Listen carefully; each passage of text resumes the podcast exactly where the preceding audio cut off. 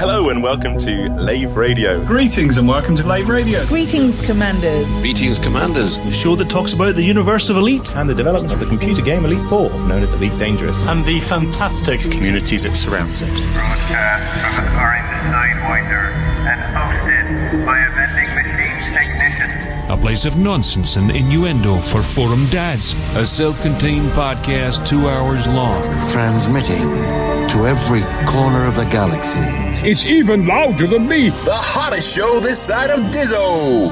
The name of the place. Lave Radio. Lave Radio. Lave Radio. Lave Radio. Lave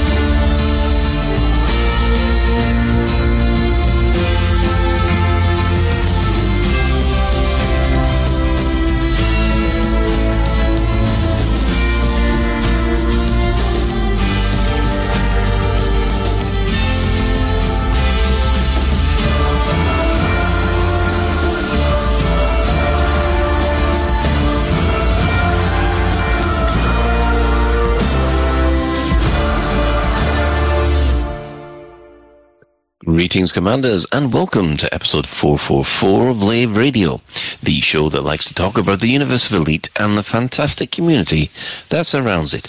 I'm your host, Commander Phoenix Defire, uh, Chief Archivist of Lave Station, otherwise known as Colin Ford. And joining me in the Orange Sidewinder bar for this episode, we have our Head of Health and Safety, Commander Edelweiss, otherwise known as Ben Muswoodward. Yeah, I, I've survived 24 hours on a bus just to make it back. On the In megabus. Glasgow. In the megabus. Uh, we also have our staff liaison officer, Commander Psychit. Hello. We have our SRV Banksy, Commander Alec Turner. Good evening, space nerds. and joining us for um, for this episode, we we're going to call him the Thargoid Analyst, and we'd like to welcome Commander Ian Doncaster. Hi. Welcome on board. Now, if you wish, you can join us live. We are hanging out in game in open. Uh, where are we hanging about out, Ben? We are in Plater's Refuge in the Hilla system for obvious reasons. For obvious reasons, which we'll touch on later. Uh, so you, if you can't get to us in game, you can also join the Twitch chat channel, which you can access through laveradio.com slash live. Click on the live chat or go straight to twitch.tv slash laveradio or you'll find us streaming on Twitter, YouTube and um, Facebook because Facebook's being Facebook. a dick. Oh, face, we're not on Facebook. Yeah, Facebook's being a dick, but nobody listens on Facebook anyway. We do get a couple of likes on Facebook, surely. Or is that not important right now? Anyway, Facebook. Facebook's irrelevant. right. Well, um,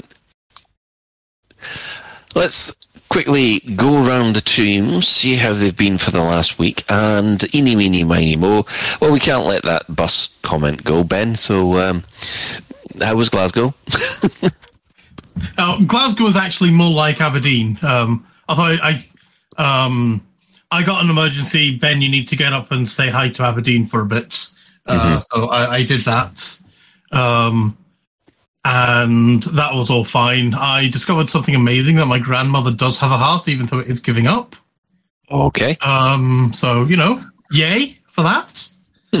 um, I whilst up in Aberdeen, um, I did go see the Across the Spider Verse film, and my I, I I genuinely think is probably the best film I've seen this year, and I would argue it's probably the best film I've seen since Avengers um, Endgame Infinity War.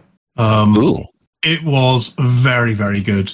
Uh, builds upon the the uh, Spider Verse film and takes it in a great direction. I, I loved it. I they yeah Sony knocked it out of the park basically.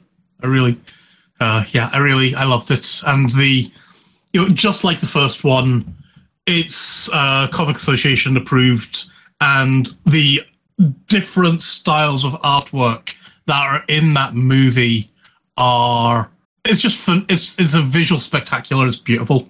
Um, yeah, I could gush about that all day. Um, I yeah, as I as I said earlier, I, I went. I, I did go to Glasgow on the way back home, um, and had a nice burger. Uh, Grant managed to completely ignore me and avoided a nice burger. Um, and then I I I got the full Glasgow experience with you know drunken Celtic fans and the police coming round and escorting said drunken Celtic fans around. Uh, so that, that was that was fun, um, dodging various pools of bodily fluids. Um, Mm. Yeah, Thanks for sharing the photos, by the way. naturally. At least I blurred them. You know, you didn't have to click on the the spoiler picture, and I could have gotten worse. um, Knowing, Gla- Um, knowing Glasgow yeah. bus station as well as I do, well then, yeah, uh, probably quite an Um, easy night actually. it probably was quite a quiet night. Um, uh, and then, yeah, as I said, it's, it's it was a long trip, but yeah, I'm glad I, I'm glad I made it, and I'm glad I made it back down again uh, safely. So that's all good fun, I guess, isn't it?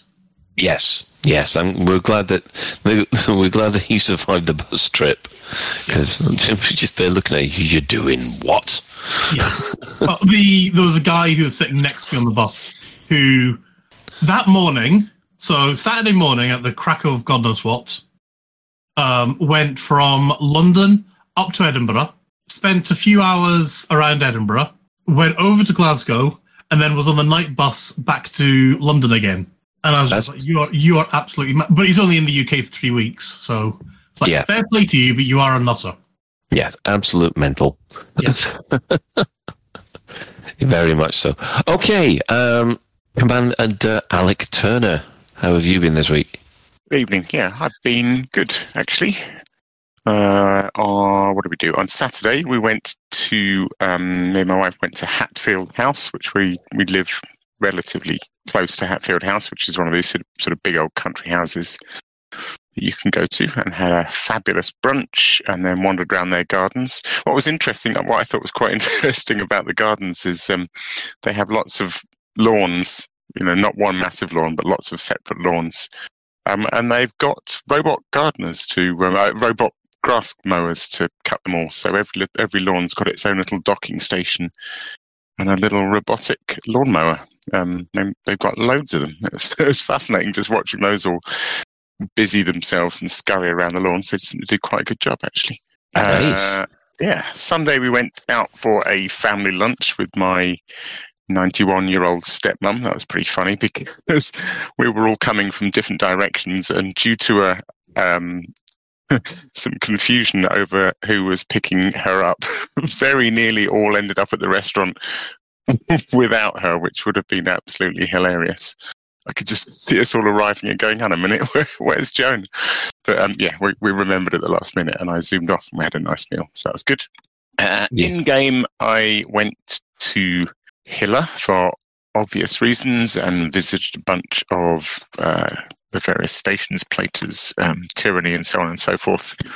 And then while I was there, noticed that because I hadn't spent that much time in the system, but I noticed it's got six uh, atmospheric planets prime for exobiology Nice. several with eight signals. I think there's three with eight signals, one with seven, one with six. It's uh, it's good stuff. so I, I, fancied staying in the system just to see, you know, who would turn up and who wouldn't. I just wanted to spend some time there anyway. So I decided it's one of these stupid moments where you make a sort of little vow to yourself. I thought I'm gonna I'm gonna scan all the exobiology in Hilla. Um, it becomes a bit of a task, so I literally only finished doing that this morning. Um, Oh, and I have an Osseous story because I, I promised Psychic on her live stream that I had an Osseous story. so, for those who haven't done uh, much exobiology, the Osseous is notable by being um, quite a solitary plant. So, you see one, perched on a, a mountain, or they, they they tend to favour these little sort of rocky ridges and things. And you think, right, that'll be my next plant. So you scan it, and then off you go looking for osseous number two and osseous number three. that can take days, and you Yeah. instantly regret scanning the first one. Anyway, I must have been I must have been drifting around this planet. So I'd scanned the first one. I got back in my ship, um, and off I set looking for the next one. And I must have been looking for a good twenty minutes, maybe. I finally see one in the distance.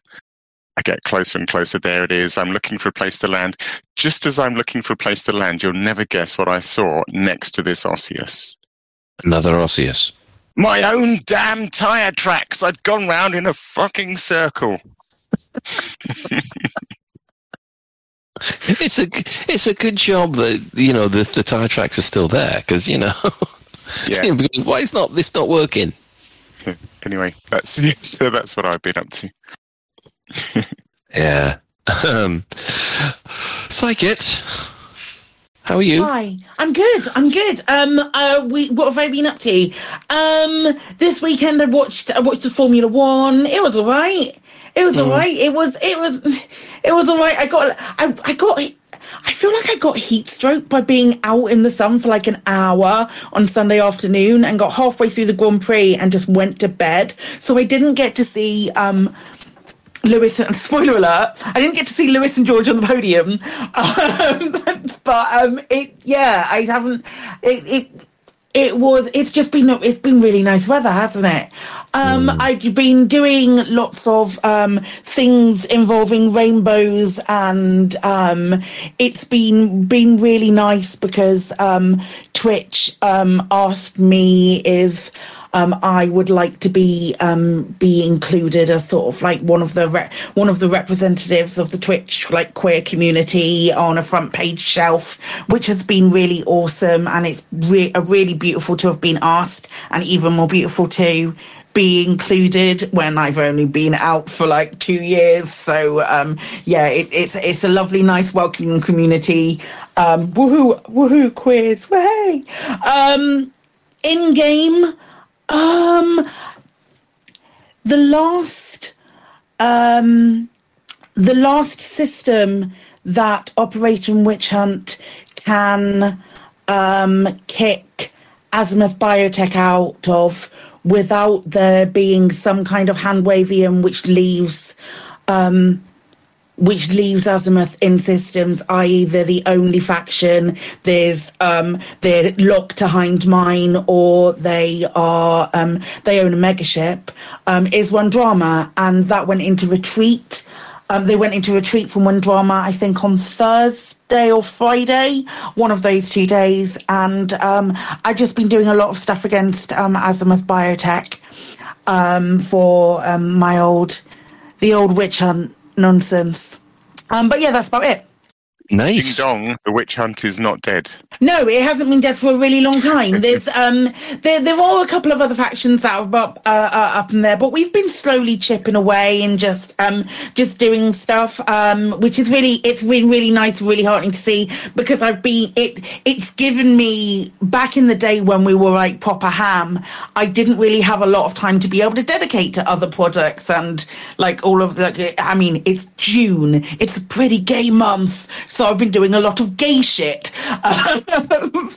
and um, it's been um, it's been nice to not have to have so much of a of like a, a big hand in it, and I'm watching everything. But it's just been ticking ticking over really nicely, and we've managed to um, us and other groups who are also working towards a common goal have managed to get them to this point. So it's really lovely, and it's, um, it's a nice final hurdle until the story progresses and we have to fight Salvation in his guardian mech suit. Also, we just await await that. Um, I'll, Yeah. I'll wait. Give us that That's Chris behind well, mine shall we? shit. Someone will have a go at that. Um, Ian, welcome to Lave Radio. I think this is the first time we've had you on. It is, yes. Yes. Hello. Uh, what have you been up to for the last week in game and out? Um, I mean, out. I've mainly just been enjoying the nice weather.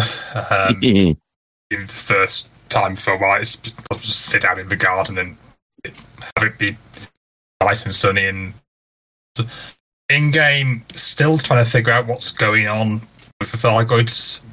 Moment we've got we've got stuff mostly pinned down, but there's still some weird stuff going on there that we don't have an explanation for yet. Intriguing. What sort of what sort of what, what we might come onto this later, I suppose. But what sort of things are uh, are still mystifying you?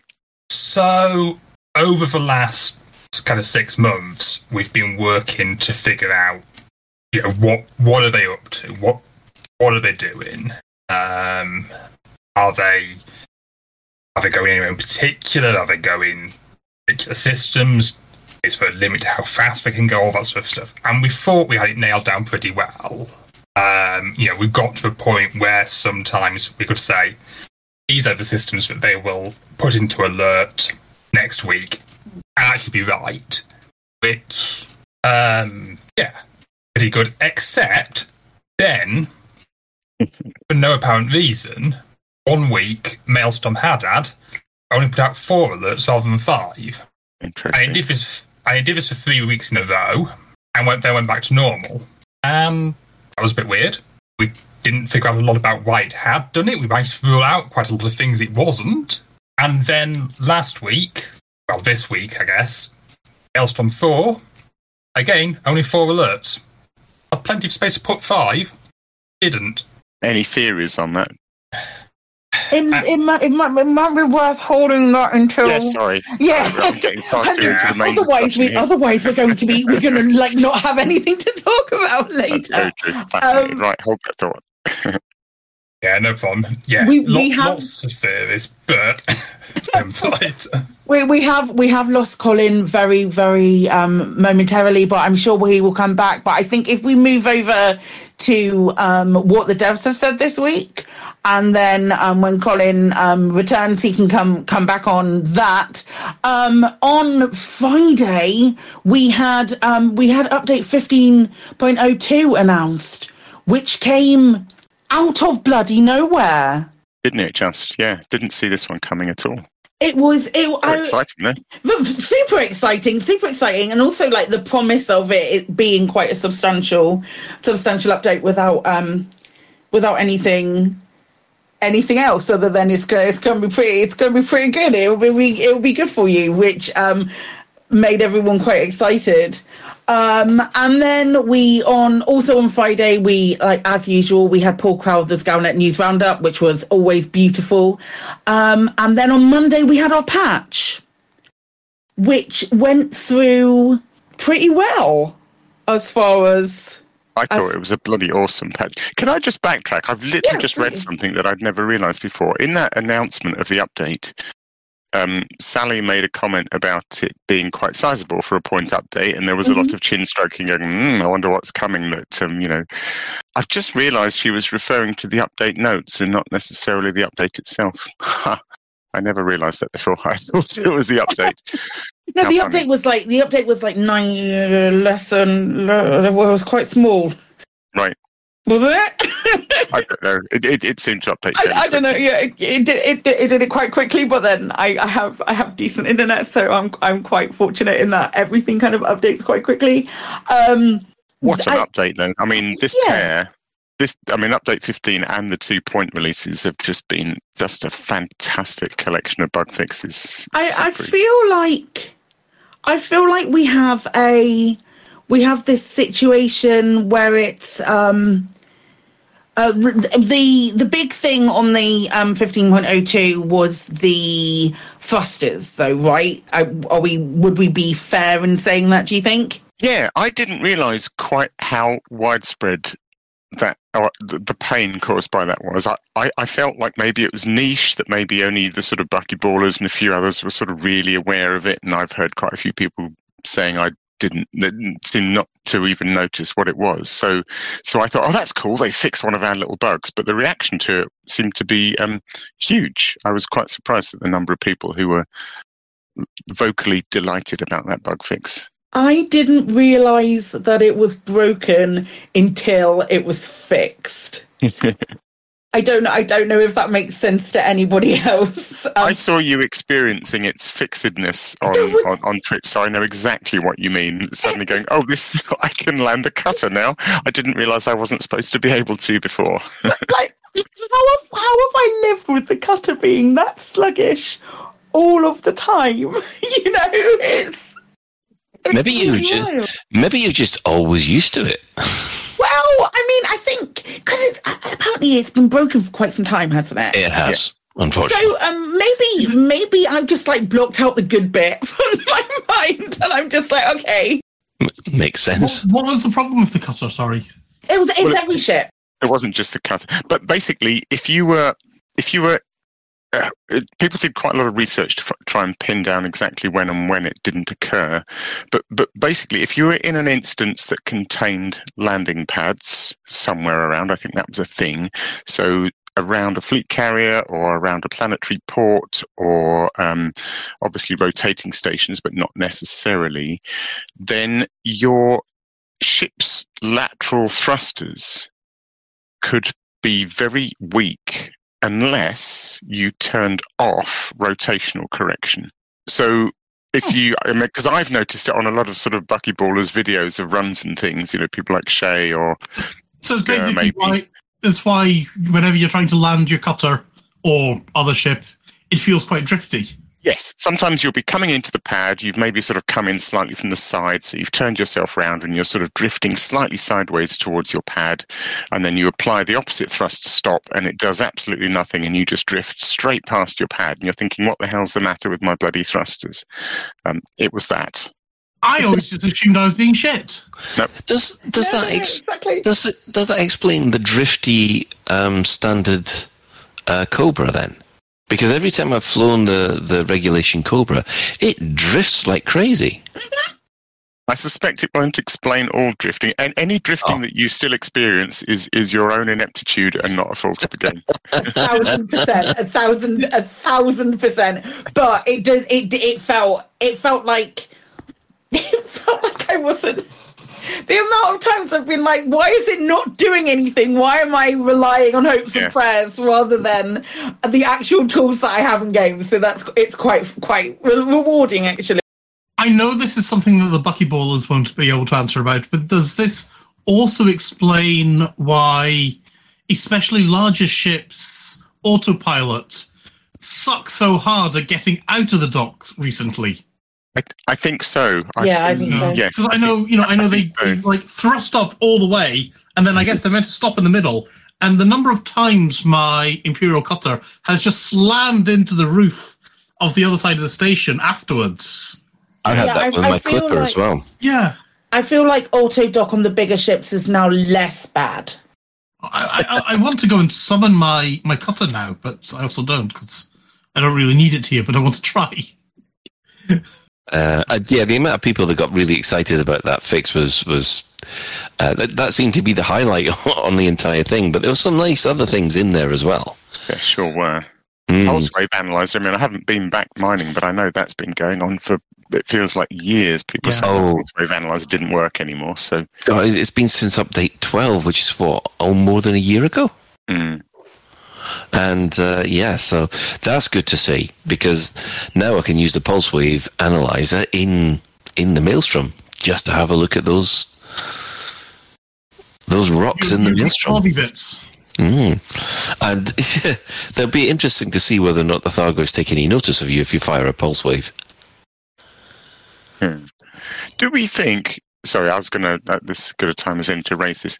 These these these point updates have been brilliant, and I love the fact that it, they're addressing some sort of um, fairly old bugs Mhm. finally. It feels great to have these sort of things fixed. I- I've seen some sort of speculation of, you know, people sort of saying this is a great new direction, can't wait for the next one. Do you think there will be a 15.03? Personally, I don't. I feel like both of these, there's a bit of a pattern here with Frontier that when they make an update, so in Mhm. this case, update 15, if there are things broken in the kind of headline feature of the update they've literally just released, then they're very focused on doing a point update to fix those issues. Yes. But once issues kind of become old, they they tend to stay old, if you know what I mean. I mean, it's lovely that finally they've addressed some old ones, but I feel like I'm, I'm ju- I was just looking back on patch notes, so I feel like 15.01 was essential because um, the scouts were going berserk, and there was an issue with the engineering the caustic sink launcher, and there was a thing with propulsion elements. So there was some sort of fairly headline features that needed fixing in update 15.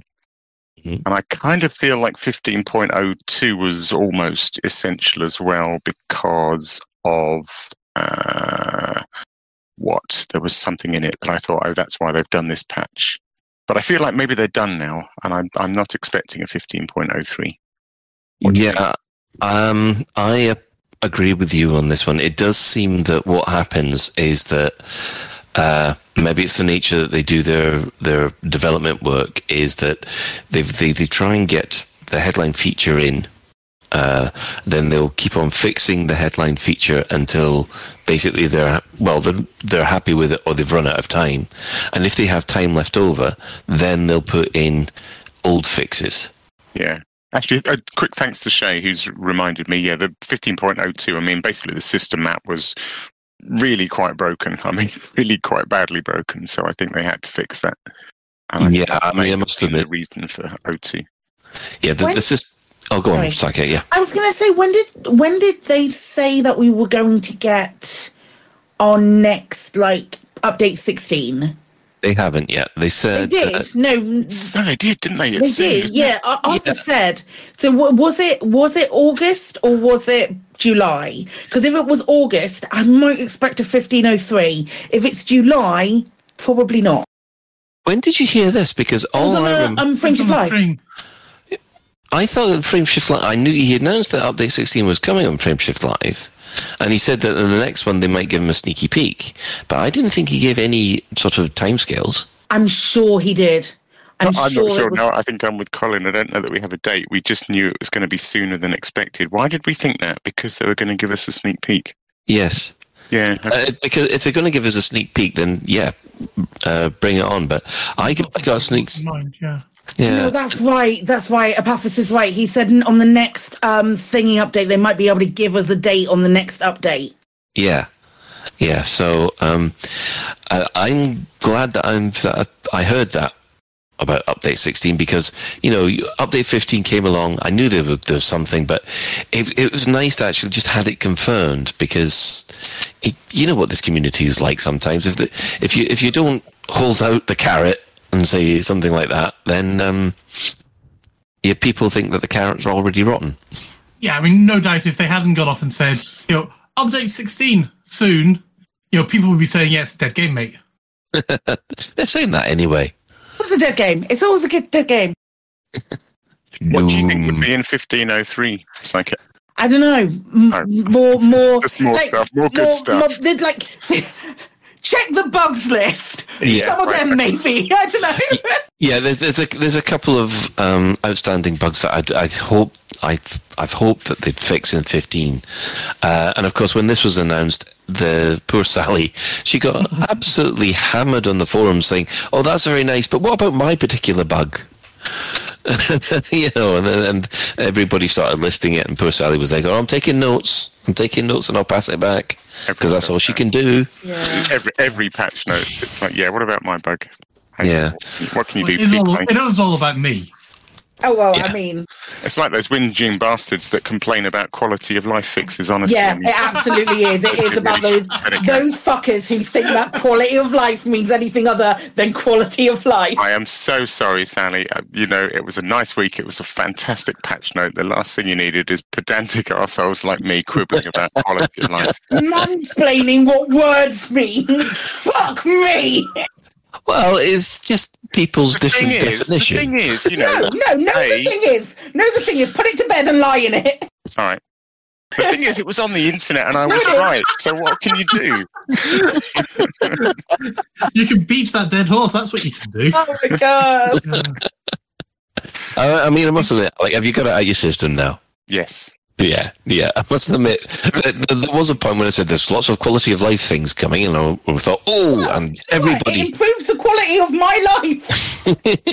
I, I can, being fair to Alec, I can understand where he's coming from. No, where, I can't. No, let's not be fair to any of you No, I'm gonna be- any I'm of you entitled little Alex. bitches can sit the fuck oh. down. because Frontier have traditionally said these are bugs and we are fixing bugs, and then they've said this is going to be an, a, a minor improvement to the game, and they have specified that rather than just you know it's quality of life, mate. then, but then when we when people when they started saying, "Oh, we're going to be fixing minor improvements and doing things to the game," people were like, "Oh, don't say that. it just says minor improvements, and you need to be specific." You can't be happy for God's sake. That's literally what I hear when you start talking. I'm, I'm sorry, I am being an asshole for the effect. Oh, of course. I do still think that you're all wankers, though, if that helps. As I said to Alec, well, you know, basically what you said earlier is like, you know, is the game worse? If not, shut the fuck up. Exactly. Right. Yes. Quiet. I'm hearing that I should be keep quiet. I'm so sorry, Alec. I don't Oh, that's right. You've got the big stick outside it and say to beat poor Alec down to, down into a puddle of mush. backtrack now and go, I'm so, so sorry. Um, yeah, you're apologising to Mush. Well done. Ah, yeah. I mean, yeah, it all depends on what your definition of quality of life improvements are, and Right, keep talking that are about it. Different. And then some people's are different. So, anyway, not the same Some Frontier's people are definition, wrong. then you're going to be yeah, keep, keep going on, keep talking about it. Sounds great. But we put it this way: we're all very happy with what we got. Yes, I would like yes, to make very it very clear that I absolutely love these point updates, and also that Sally is a wonderful person. Oh my goodness! Okay, Alec, you've you've you've laid it on thick enough now. Okay, I think you've apologised. Please, can I have a Bucky Ball plug on the live stream now? You got one anyway. Hmm. I was going to say, weren't you mentioned about four times the other week? He's like, Alex won this, and Alex Yeah, won this. I've Oh, and Alex, I think, is doing now. one thing. You wait, I won't get my name mentioned once next week. Maybe you just might be referred to as that Turner. Yeah.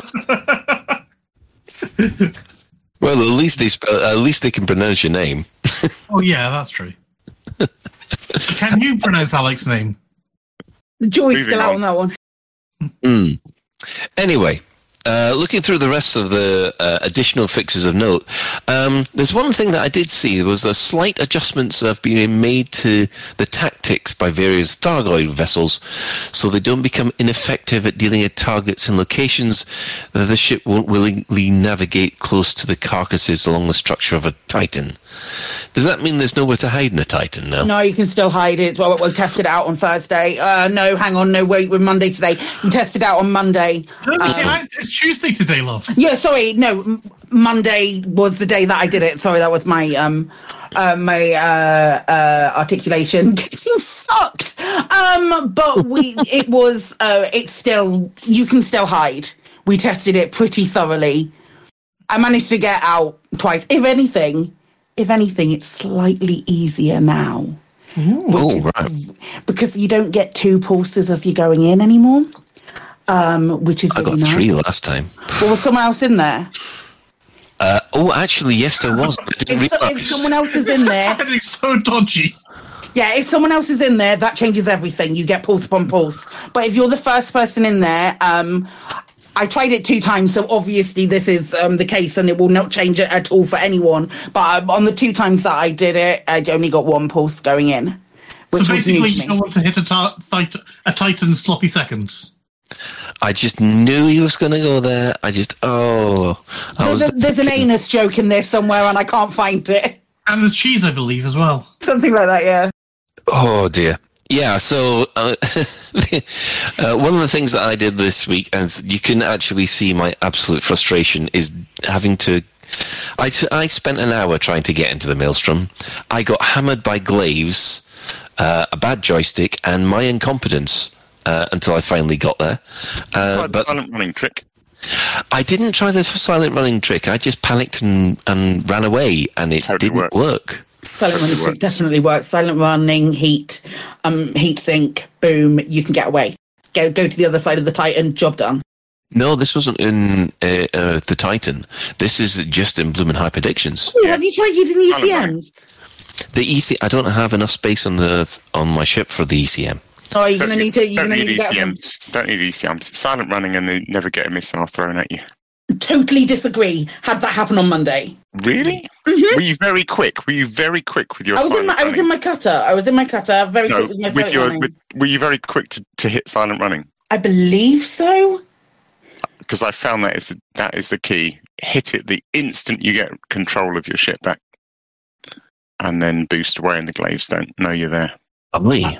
Well, Um, well I have for me every time, but Further testing required. yeah, yeah.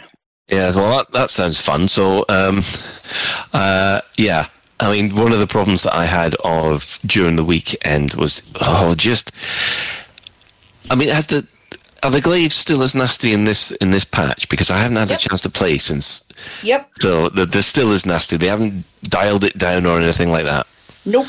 No, right, okay. I, I just have to um, prepare myself next time I go into these things. I- I am beginning to despise glaives. Really. Ah. Yeah, I must admit, I've, really angry and they interrupt your material gathering. It's annoying. when I was uh, uh, hyperdicted on my third attempt, I thought, oh god, here we go again. After being, this is going to sound so dodgy, being double glaved every time, and then all of a sudden a Medusa jumps in, and I go, oh, thank God for that. Yeah, you're never so happy to see a swarm. Oh my god! I've never been God, as happy to see a swarm. Medusas. Yeah, exactly. I can get away from those. It's no problem. Uh, yeah, I mean, right. Well, going back to the patch quickly. Um, uh, yeah, I'd I'd like to see a point three, and and I think maybe a slight balance to the glaive, and probably a lot more of the off the issue tracker, especially especially CQC. But um, uh, what about everybody else? Was is there anything that you'd like on a point three out the way? Um, I figure we could probably do a whole show based on that. So I'm going to remain quiet based on hashtag content. Fair enough. Right. Okay, then we will move on um, as soon as I find. Everything's gone dark on this house. My my machine is, is just playing silly buggers. Um, right, yeah, there was a, a web version of the notes which should be sticking around after the forum version gets unsticky.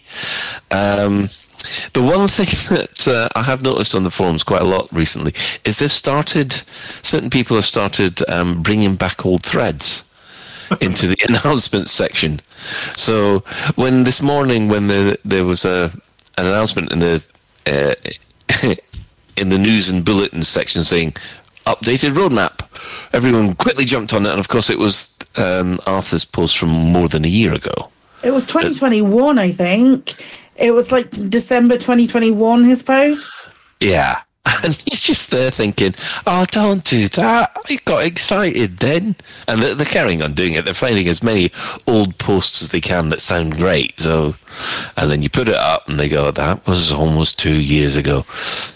Oh, Did you see the way that Paul closed it? I love that. it was so funny. Paul, oh, Paul does love his necromancy. As much as I personally appreciate dabbling in necromancy, this thread has expired a bit too long for viable reanimation. Constructive feedback is always welcome, but if we can keep it to a slightly fresher threads so the files don't block out the messages, that would be awesome.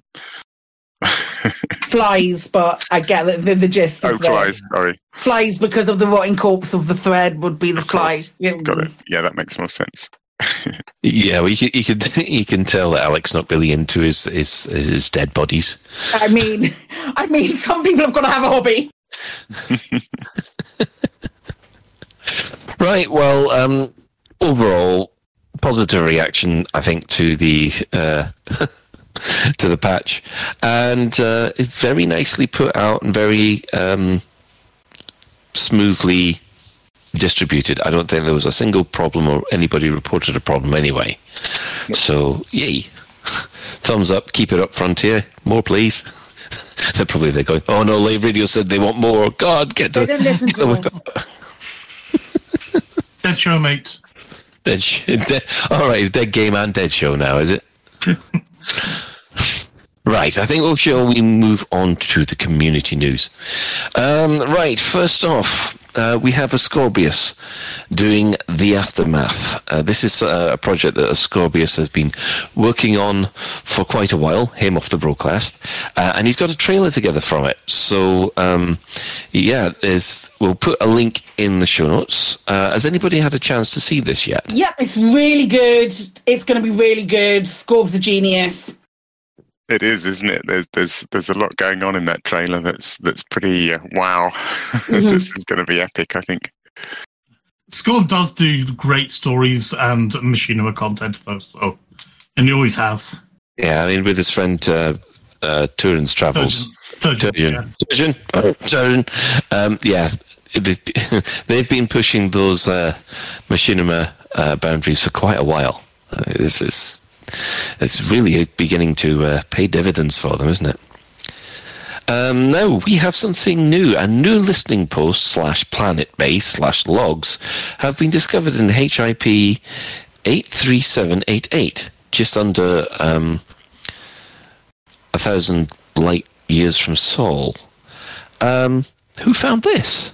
I popped this in. Um, just it was just a thing that popped up on the thread on, on the forum. It, was kind of interesting because I, I, I sort of don't. I, I, confess I don't pay that much attention to listening posts and things.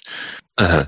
Um, but I noticed this thread and it seemed to gain some traction. And and yeah, it was a, a brand new set of three listening posts, and I think they tend to triangulate a planet, and on the planet there's a, a base, and on the base are some logs. Um, what I found kind of intriguing in the in the forum thread is it, it reminded people that I think it was David Braben a long time ago said there are things in the game that people haven't found yet. Uh, Mm-hmm. and this was a nice example of one that's probably been there forever. Do we have any indication from the content or anything how long it's been about? So it doesn't have audio logs. So that would potentially be an indication. And with the fact that you're triangulating from listening posts, that would potentially be an indication that it's a little while back. I think it also ties in. I haven't I haven't spoiled myself and, and even looked at the logs. I'm going to go there and find them for myself. But I believe it ties into some of the other much older lore in the game. So it so it suggests it's been there for years. I think. I don't, don't know. No? Pretty, I, I feel like it's pretty. It's one of those ones where you go to it and it doesn't necessarily have to tie into anyone. It's just like a, a, a the the tail end of a story or something that's happened. Maybe just something a little bit creative to find within the galaxy. That kind of thing.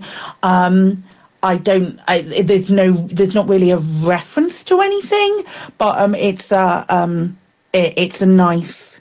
It's one of those things where it's one of those little self-contained bits, and I like those. Okay, cool. Have you seen it? Do you know what's in the?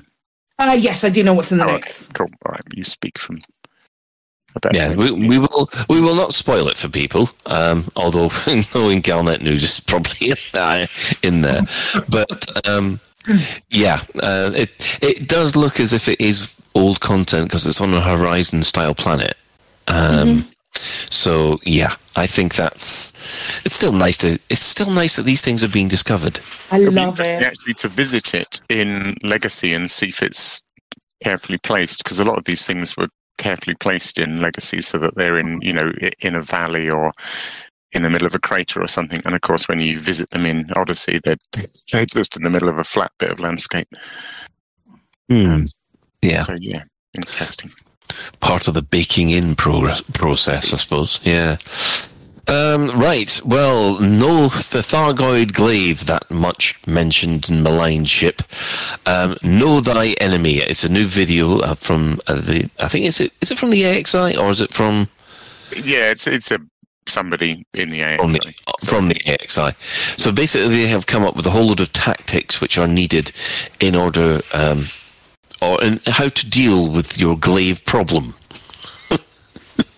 Uh, yes. Um, I must admit, I did try and take it on with just some multi cannons the other other day. with Didn't go well. multi-cannons? I, yeah, not well Oh, enough. sorry, though. sorry. I can kill it with multi cannons. My bad, Colin.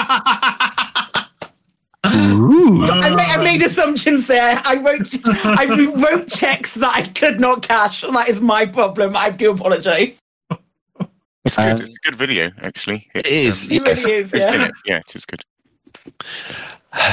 So she, she's out to hammer all of us into puddles at the moment, isn't she? Why? I just feel I, I'm really enjoying this.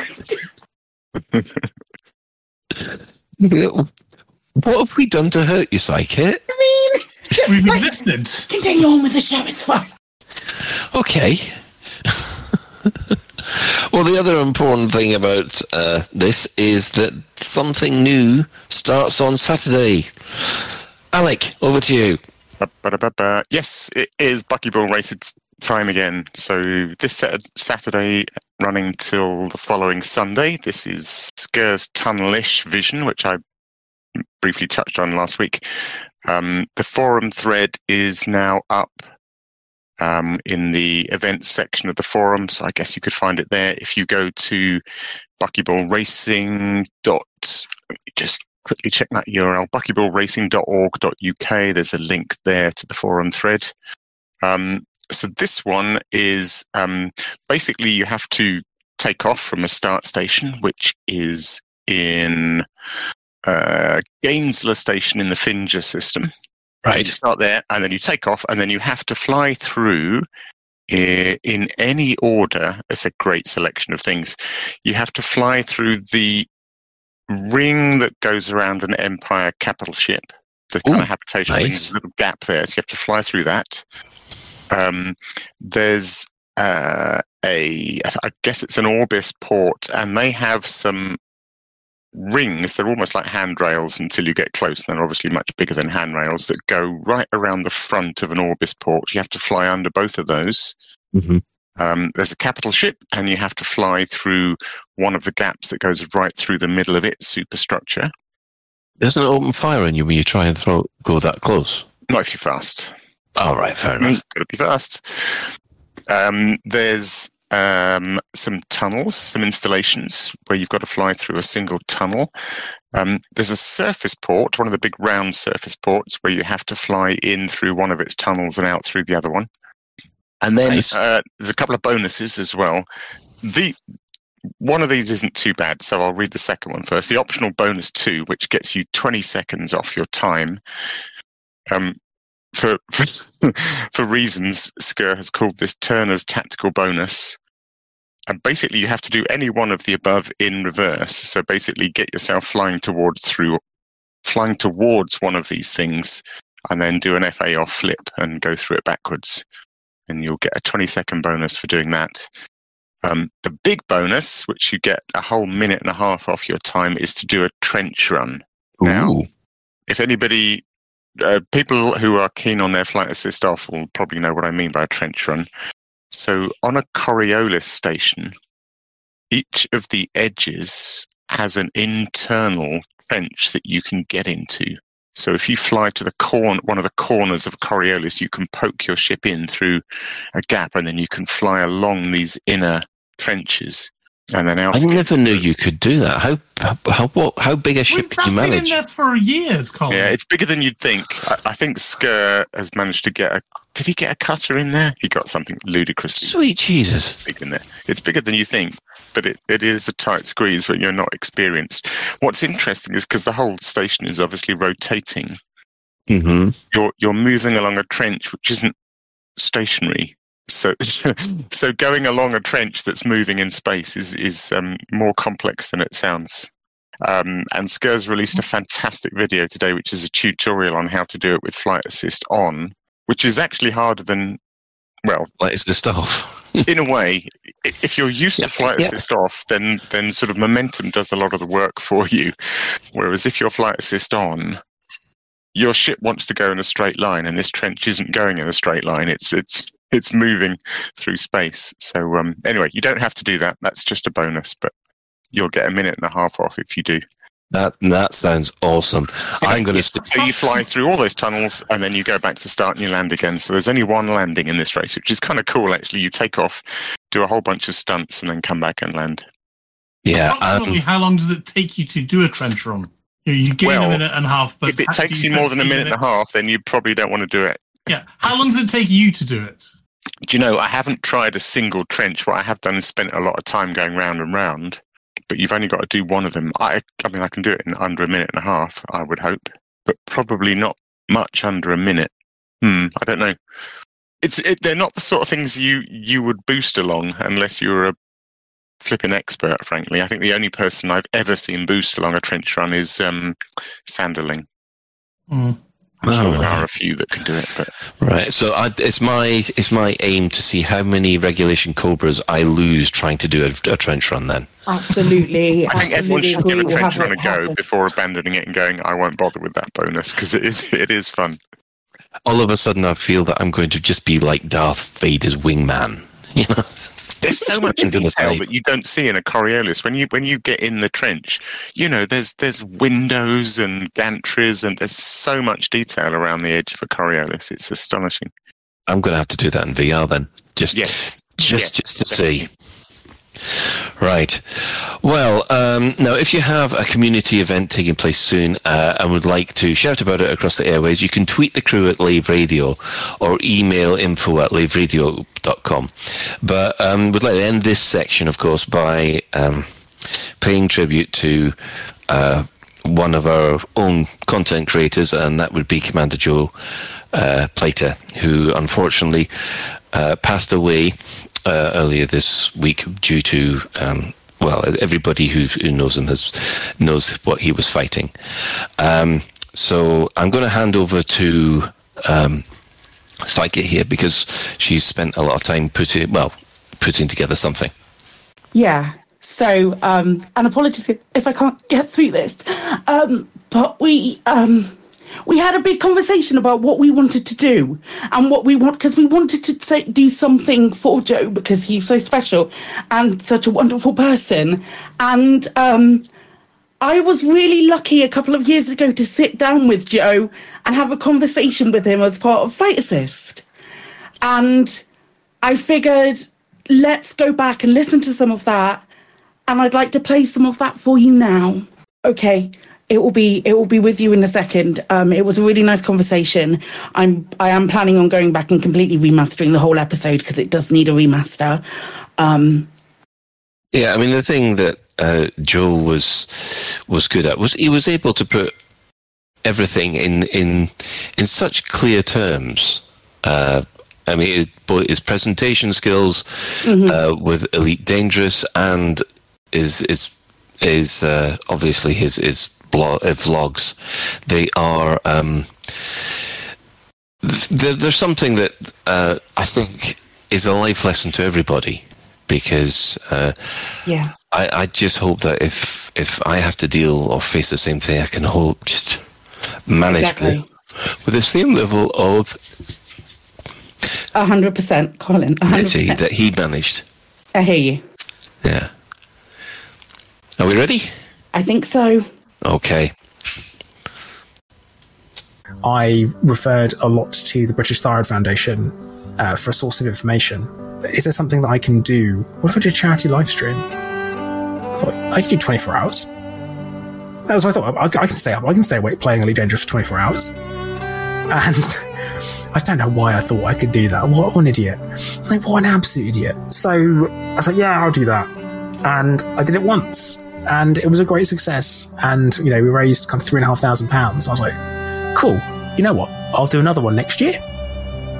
That year came round. I did it again and raised eight and a half thousand pounds. I'm like, that is, wow, that's mental. That's absolutely crazy. So then it comes around and I'm like, right, I've probably got one more in me. And this was after I'd had the, um, the anaplastic diagnosis. I was like, I've probably got one more in me. Um, I'd, I'd completed uh, chemotherapy and I was like, cool, I've got this time where I'm not on treatment.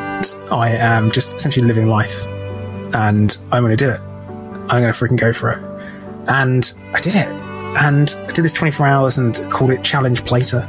Um, and over the course of these 24 hours, I was joined by loads of different content creators. But yeah, like, you know, loads of people from the community turned up and, um, you know, I was seen across the line by, um, by like 500 people watching and, and I was in voice with loads of people. And you know, by that point, I'd been awake for over 24 hours. And I just thought, this is this is this is nuts. This is actually can't believe I managed to do this. And then um, my mum came into chat and she said she well, not voice chat, but in, but in text, and she just said, "It's mad to think that this time last year we were worried that you couldn't that you wouldn't be able to talk ever again, and here you are having spoken constantly for 24 hours." And I was like, "Oh God, my heart! Why did you do that?" Like, mm, don't react to it. Don't read it out loud. Don't say you've seen it. Because when you get that tired and you've done something like this where it's just gone everything has gone perfectly. There wasn't a single thing that went wrong no tech issues um, and you know i was just like this is this has worked. We've raised a crap ton of money. And oh, it's like don't cry. Don't cry. Don't cry. Oh no. And then i did you know I, ah, I cried at the end of the stream so what? And like I did, and I kind of had this, this emotional talk with everyone, saying, look, you know, I, I don't know how much time I've got, I don't know how long I'll be here for, but I do hope I'm here for as long as I can be. And um, you know, and I ended the stream. I got contacted by the British Thyroid Foundation. They say we watched it, we saw it, we think you're incredible.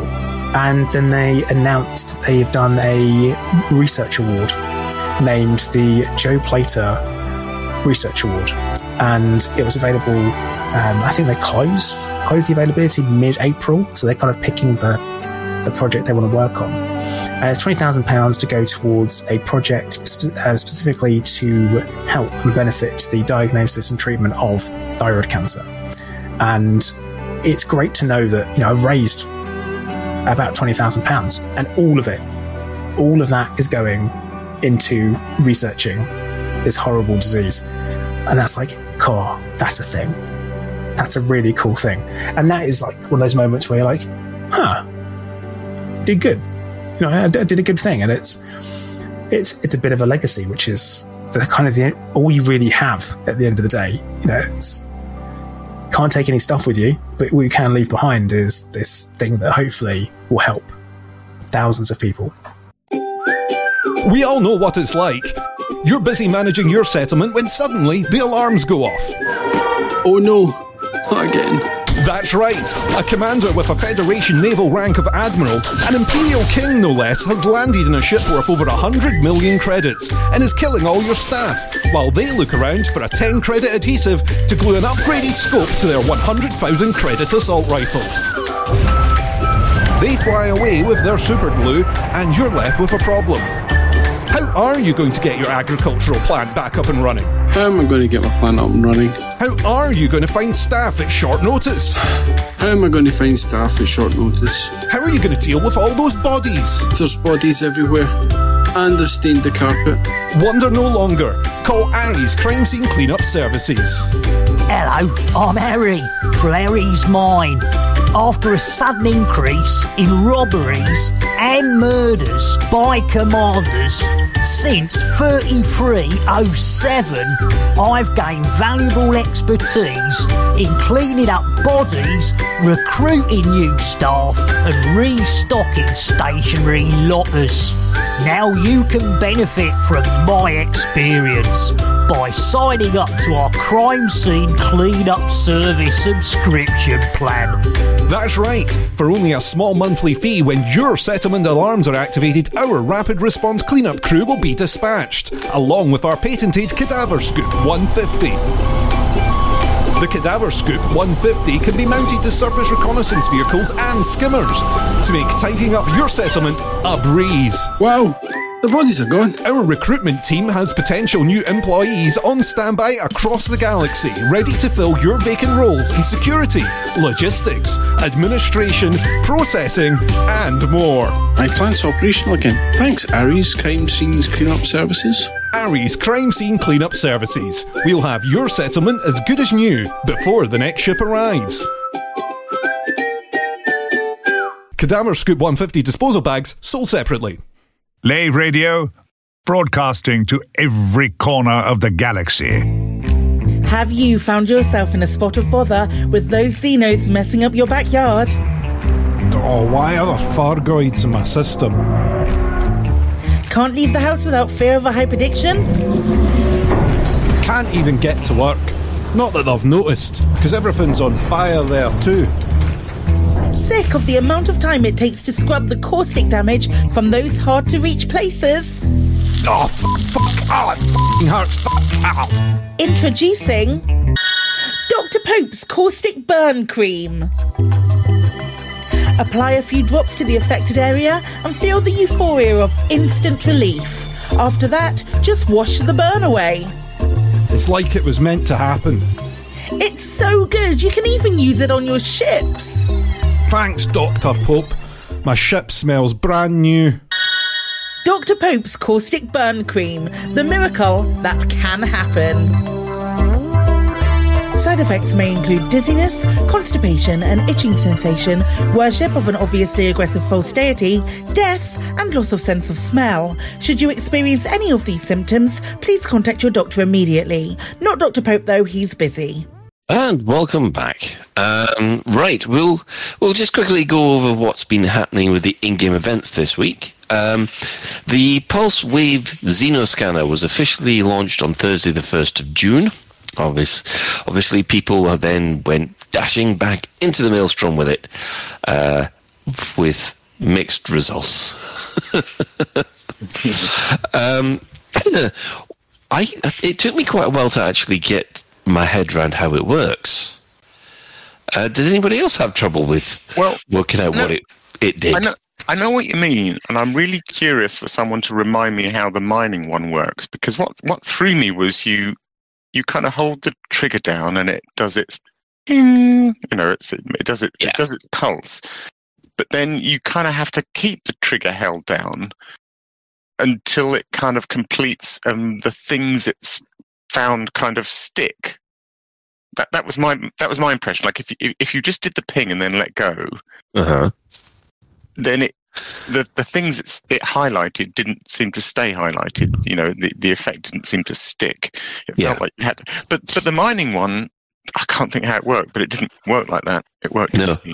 You know, the mining one, it, it sends a, a kind of a big sort of submarine type pulse, like a proper big ping, and then everything you that's in. press and hold the mining one, don't you? Is it the No, other way around? Does it does it go ping at the end of the press and hold, or No, I, I, normally it's, it's just a ping. I just click it and ping Right, off it goes for the mining one. okay? So the um, press and hold is odd. Actually, it's it's not because it's more like scanning a scanning a megaship. When you actually scan a megaship and you see the megaship all ah, yeah, I suppose so. Glow. Yeah, okay. Only, only this one glows green, surprisingly enough. It's like a strange, weird hybrid of all three. Mm. kind of kind of thing because it does that and then it does something else and then the thing moves together um and the first time i used it i couldn't find anything as well i couldn't i literally couldn't see any of the little green and the Yes. things that were highlighted green until i then realized that's what i was looking for so i don't think it's like super easy No, no. I must admit, so the first time, actually, the first time I used it is on on Twitch anyway, so everybody can see how my massive amount of incompetence going. I, I don't know what I'm looking for, um, but there were a couple of things in there that that surprised me. Um, one of which was what looks like a port, which was glowing green, but nothing seemed to interact with it. Yeah. Uh, and I'm there thinking, oh, perhaps that's where we might head in at some point. Yeah, I th- I thought that was really odd because because all the other things that it highlights, Mm-hmm. the highlight is quite precise. You know, so if you've if you've already been over the surface of the Titan pre this scanner, picking picking its various scabs off, for want of a better analogy, barnacle Uh, fishing Indeed. You know, then then those things are quite small, and you can find them without this. Um, and this sort of puts these little, fairly precise little green circles around these things. And what's really odd is that there are there are hot, there are things you can um, uh, kind of abrasion blaster off near the launch tubes. Yes. But it doesn't highlight those. Instead, what it does is it highlights the entire damn launch tube like a massive, great "Go in here" sign. Except, Yes. except you can't. Oh, well, one thing I did notice is that if someone else has got there first, they don't regenerate. If they if they've gone and knocked those those um, pimples off, if you like, and Don't collected those, they don't regenerate because um, there was a couple of there are, are spoiler alert the, the stuff around the mall and obviously the person who got in there first had managed to get them first. And when i went in there and scanned couldn't see a thing couldn't find anything. And that was i could find other things around the place but no no luck getting the stuff that i was really looking for. Hmm. But I, it did give me a a lot of close up encounters. And I definitely felt like I was. Oh, how shall I put this? Um, in Star Trek Voyager, there, there was a, an episode where they followed Seven of Nine before she turned into a Borg with her family, and they they had developed these kind of shields, and they were so that they were not detected by the Borg. So they were just basically flying next to a cube, just observing what the Borg were doing, knowing that at any moment the Borg could turn and find them, and, and basically that would be them.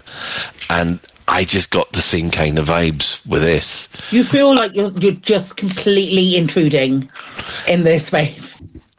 Yeah, you, you you just think I shouldn't be here, really. There's, there's never a moment where you're like, I am comfortable in this space, and I love that. Absolutely love that.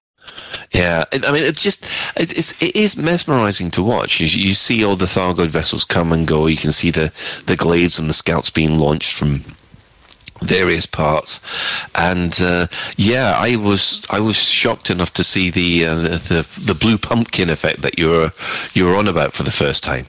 That is phenomenal. Mm-hmm. Did you trigger Unfortunately, it, or did somebody else in your instance trigger it? someone else in my instance triggered it twice somehow. And uh, first time I was outside, just admiring the the the uh, the effect, and then second time I was stuck right in the center of it, trying to get um, one of those hardened Titan samples off, and then all of a sudden there's blue auras all around me, and I'm going, I'm going to die. it was really good though. Really enjoyed it. So yeah, the pul- the pulse wave scanner. Um, yeah, I'm definitely trying to. Uh, uh, I still I still feel like I haven't discovered everything I need to discover, um, and I'm trying to avoid watching other people's YouTubes because I don't want to be spoiled. I think I've got all the mat. Well, I haven't got a fleet carrier, so I haven't got anywhere to store these tissue samples. So although I got some, and all I could really do with them was sell them, so uh, I've got all the mats. I think I think I'm done. I feel like I'm done. I mean, I, I, not that I don't want to go in again because it's such an awesome environment, but I, I feel like for now, not sure I've got anything else to discover in the. Yeah. Titan. Yeah, I know. It, it's one of those moments where you want more, but you know that it's if you get more, there won't be as much later on. Yeah. Having to. Yeah. I'm just fascinated by those um, launch tubes being so specifically highlighted, but Mm, yeah. reading too much into it. I don't know. Yeah, but I got obsessed. Don't worry about it. Like I got obsessed by those uh, doors in uh, the Guardian sites, which I sh- I'm sure I could see through into. Uh, but of course, nothing. Honestly, I thought I was onto a unique winner there, but no, everybody else had tried that before me. uh, anyway, um, this Monday, the Emperor's Ire. This was um, uh, Emperor Arissa's response to, let's just say, that upstart starting to cause drama. Hey, Which- hey, and another thing where the emperor is like trying to rem- empire is trying to remem- remind people that they exist. Yeah, I like the fact they said no. We're not talking to either the alliance or the uh, uh, the federation. No, we're not. We're completely isolated from them. But we are talking to Aegis because they weren't in existence by the time when we, we put this down. A nice little loophole, I thought. And and also, Aisling came to me for you, and now Aisling came to me for Aegis. So I've got to be good to but from both. I've got to like keep um, passing to um, Aisling, and like Aisling's just in the background updating her, her Instagram account. Space Instagram, whatever that is. Spinstagram. Spacetagram. right. Uh, well, like I said, not that much news this week. Uh, I think everybody has been more interested in actually discovering what's what extra stuff we can find in the maelstrom. Ah, right now. I think uh, it's that time of the week again. Store alert! Newsletter, here come paint jobs for your art. In the bi-weekly newsletter,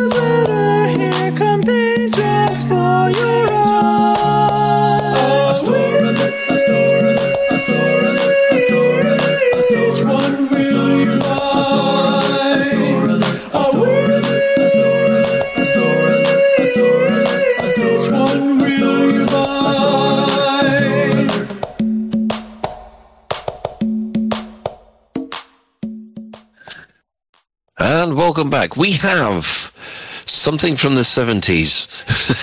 the Orca has been given a 70s groove like paint job, which oh, is bringing back horrible flashbacks of my mum's curtains, to be honest.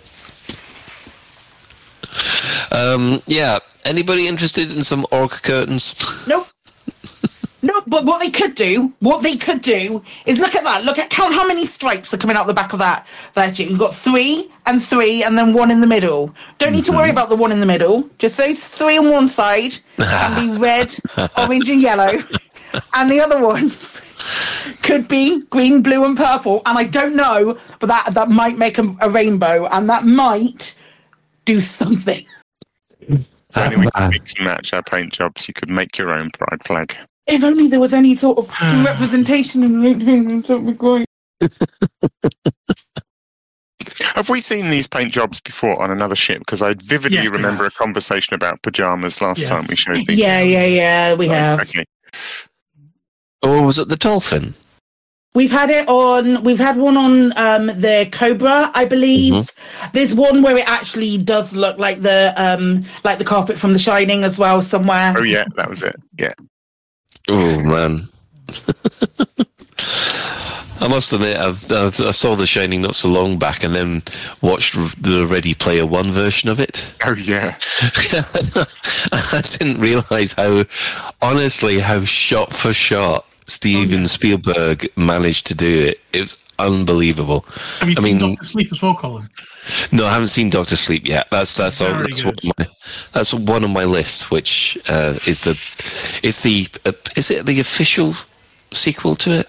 Yeah, pretty much. Yeah, yeah, I thought so. I couldn't remember whether it was actually official. Yeah. Because it was based on a book, because Stephen King wrote it, or whether or not it was No, uh, else. Stephen King wrote it as a sequel, sort of. To The Shining. To The Shining. All right. Gotcha. Right. There- Well, But then again, a lot of his books have a lot of crossover. So, but yeah, this is this is definitely sequel. Yeah. So yes, um, if you would like your orca with stripes from the decade that taste forgot, then yeah, feel free. so what we're going to do is take a, a, a, short, a slight break, uh, and then we'll be back with our main discussion and our guest uh, looking and analysing the Thargoid situation. There's bargains, bargains, bargains at Etienne Dorn's Unspecified Meat Emporium.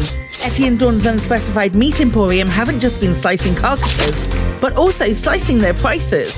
All unspecified meat sausages now two for the price of one. A pack of assorted meat steaks, now with 50% more meat at half the price. How about chops? Our surprising meat chops now also 50% off. And introducing our massive meat hamper. It's a family of four. No, no, no, they should say feeds a family of four, right? Stick to the script, Claire. It says it's a family of four. Okay, I'll stick to the script. Yeah, you do that. It's a family of four. Etienne Dorn's Unspecified Meat Emporium. Find us in the Lave Business Directory or visit us next to the station mortuary. Etienne Dorn's Unspecified Meat Emporium. You'll wonder how our prices are so low. This is Lave Radio. LaveRadio.com. Space is vast, and pirates have needs just like anyone else. Introducing the Lonely Pirate Handbook, the ultimate resource for lonely pirates. Our guide covers the hot spots and not spots of interstellar space, from smugglers' dens to space station taverns, with helpful chapters such as how to be presentable in polite society, how to get rid of that nefarious rank, and my favorite, occasionally shower. Are your early advances often mistaken for attempts to rob or plunder? Oh, I've come a long way for what's in your hold. Prepare to be boarded. Frameshift charge detected. Oh. Buy today and receive the Lonely Pirates Chat Up Guide for free. I've got a very large hard point. Would you like to see my very large hard point? You're so hot. You're making my temperature critical. Lower your shields. I want to inspect the goods. Come back to my place. I might let you touch my A-rated anaconda. Are you smuggling illegal goods? Because you've got fine written all over you. The Lonely Pirates Handbook. Now available in all Anarchy bookstores. We'll teach you to loot anyone's heart. And welcome back. Uh, I'm sorry. I think every time you hear the lonely, uh, the lonely pirates handbook, you're just there thinking, "I'm sure that we could come up with some better lines." No, we definitely couldn't. We thought about it for a really long time. I'm sorry, that was the best that we had. They're pretty good. They're pretty good. Ah, dear. Right. Um, well, the main discussion this time, we will drag in our guest, who's been very, very quiet today. Uh, Ian, uh, welcome along. Hello. Hello. Um, now, just uh, to let people know who you exactly you are, you have a an ongoing thread on the forums, which everybody has referred to as um, the go-to place to find out what's happening with the Thargoid War. Um, well, one of. One of. Yeah, one of the places. One of the places. Um, I think it's certainly the one that has the most, or, or feels like it has the most scientific approach. Um, I, I loved how. I mean, I, I really loved how the forums thread started off with lots of blanks. You know, there was this fantastic statement in the OP about uh, this happens and then this happens, and all these things were blank, and then over time you've been slowly filling in the blanks. I thought that was a really nice way to do it. Yeah, yeah. I've tried to. I've tried to take a fairly scientific approach to it, um, which it can be a bit demoralising at times because it's really easy to prove a theory wrong. M- most of most of what it's been feeling like for most of most of the time, it's been all right. Is this the explanation? Yeah, that fits that and that and that. Oh no. Nope, nope, nope. Yeah, nope, it only nope. takes one exception, doesn't it, to break the rule, and then you're back to well, not back to square one, but it must feel like that sometimes. Yeah. Yeah, I mean, I mean, it was the same when the Stargoids were coming and we were trying to work out where they were going and so on. And I can tell you 50 places they aren't going. They're not going to Sol. They're not going to Achenar. They're not going to anywhere that seems remotely interesting. They've basically shown up by the time we figured out where they were actually going. But yeah, yeah, it, it's live on a lot sometimes. Well, the one thing that's uh, always, I've always worried, uh, wondered is, did we ever find the origin points of where those the Stargoids came from? Because I know they all came from different directions. They didn't come from one particular place, did they? Yeah, they're, they're all spread out, and most of them of on the same side, then raging Mm. all the way out on the other side, and then it kind of had to do a very sharp turn to get back to the side of the bubble the others were on. So I don't know what that was up to. As far as where they came from, it's Space. really hard. Space, yeah. So came from space. I, ca- I cracked it. I cracked your code. Boffin's back here. I'm sorry. To be please honest- continue. No, no. I mean, to be honest, that's about as far as we've got. um, be, because if you track their paths, if you assume that we s- didn't see them have been underway for a while, Yeah. track their paths back, those paths don't point anywhere interesting either. You know, most of them they just go on for a bit and then it goes straight out of the galaxy, or something like that. So, it's it's entirely plausible that the reason we saw them coming from where they are is because they're a giant swirly thing in space that's really obvious once it starts moving. Yeah. They'd been hiding out in some anonymous system for however long, and when we decided that they needed to be over here, they got up and loudly came over here. Now, now that might mean there are a few uh, million more of them scattered around the galaxy, just quietly killing in, in, in stellar space, not doing very much. Or Very might true. be just these eight of them, and just really no way to tell. Yeah, I've I've got a horrible feeling that I I think there's going to be more than eight for the whole Thargoid race. Um, I think, I think another wave's coming. I think if we if we if by some miracle we manage to deal with them, then yes, I think I think we might be facing sixteen, not eight. Can I can I ask? I- I'd like to just uh, go on a complete go to complete tangent town, Ian, and say um, I first dis- discovered your post when I was like first learning the BGS and doing bits along those lines, and saw your big BGS study post about like the current theories and all of those kind of things. Um, and I know that you've done the the Colonia survey, and there's other things that you definitely have your hand in that you're keeping notes and you're keeping track of. I'd like to ask a very like open wide question. When do you play? and what do you do when you play? So, so, so I mean, I, I find that actually doing the research is one of the things which keeps me playing because Mhm, Yeah, absolutely. I completely you, appreciate you that. get, you get you get the data. Um, I mean, to be honest, I have I haven't changed much how I play since the since I was playing Frontier Elite Two back in the nineties. Um, you know, I, I pick up some cargo, I take it somewhere, maybe some missions are going that way, um, and then I sell it and I pick up some more and go to the next one. Mm-hmm. Um, lately, if you know, obviously I plan it for some exobio signals, I'll drop in on that and scan those for a bit of variety. But mainly, it's just the same raid missions. Another pirate after the cargo. I can relate to that. It can be a very leisurely game, can't it? Actually, and it's quite nice just to.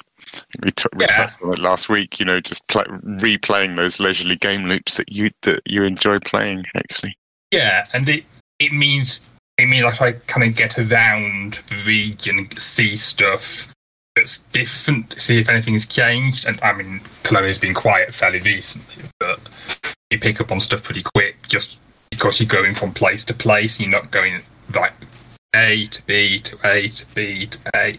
It, it, that, I mean, that actually limits the number of missions I do because most missions require you to go back to where you got the mission to hand it in. So, no, I'm not going to be back for another week. yeah, that's very true. Give, give, give me permission to go somewhere else. I, uh, I've got another question actually. If I can chip in with a, a question for Ian. So um, I think we might have been off air, but um, I was sort of talking about the Titans, and, and, and you pointed out that you're currently twenty two thousand light years away from all the action. I, I I was intrigued actually. Have you? So you're obviously sort of out exploring. Um, how how long have you been out that far? So I moved out to Colonia shortly after it was established with the Galactic Nebula. Because I was on the Galactic Nebula expedition, which was heading from the bubble to Sage, down a bunch of the Western Nebulae. Um, And shortly after the plan, basic plans were being put in place for the expedition, Dax got discovered um, pretty close to where we were going anyway. So there was a bit of tweaking. We went we went to the newly founded Colonia Hub station for some drinks, and then it, we got lucky that while we were there, there was a big mining CG to set up some more stuff and a bunch of outposts springing up, and it just really caught my attention as a place that's a bit different to the bubble and essentially I've been there since. Wow. Um, you know, I've, I've taken the occasional trip here and there. I've What I find absolutely fascinating about that is that one of the foremost thinkers and analysts on the Thargoid situation presumably hasn't encountered one because you've been, you know, a, a long way away from, from the Thargoid action pretty much since they turned up. Yeah, indeed. I when I when I left the bubble, um, oh, let's see. So barnacles had shown up because uh, yeah, I've seen the barnacle. 'cause Yeah, yeah, they've been in a few years. They've been in and a while. Um, but I think I basically left before anything much after that came came along. What would you do if you if you were back in the bubble now and you wanted, you know, what what would be the first thing, you know, and, and you had um, you had any ship you wanted? What would be the first thing that you would actually go and go and investigate for yourself? Um, I'd probably go and check out some of the Guardian ruins because we have many of those out this way either. Um, yeah, of course. There is one towards Colonia, isn't there? I seem to remember when I did my Colonia expedition. There's a there's an odd, um, there's a sort of slightly odd one out planet of with some Guardian ruins about halfway or a little bit. It's about, more. it's about halfway, which is still is always just too far for a date. yeah, I guess it is. That's true.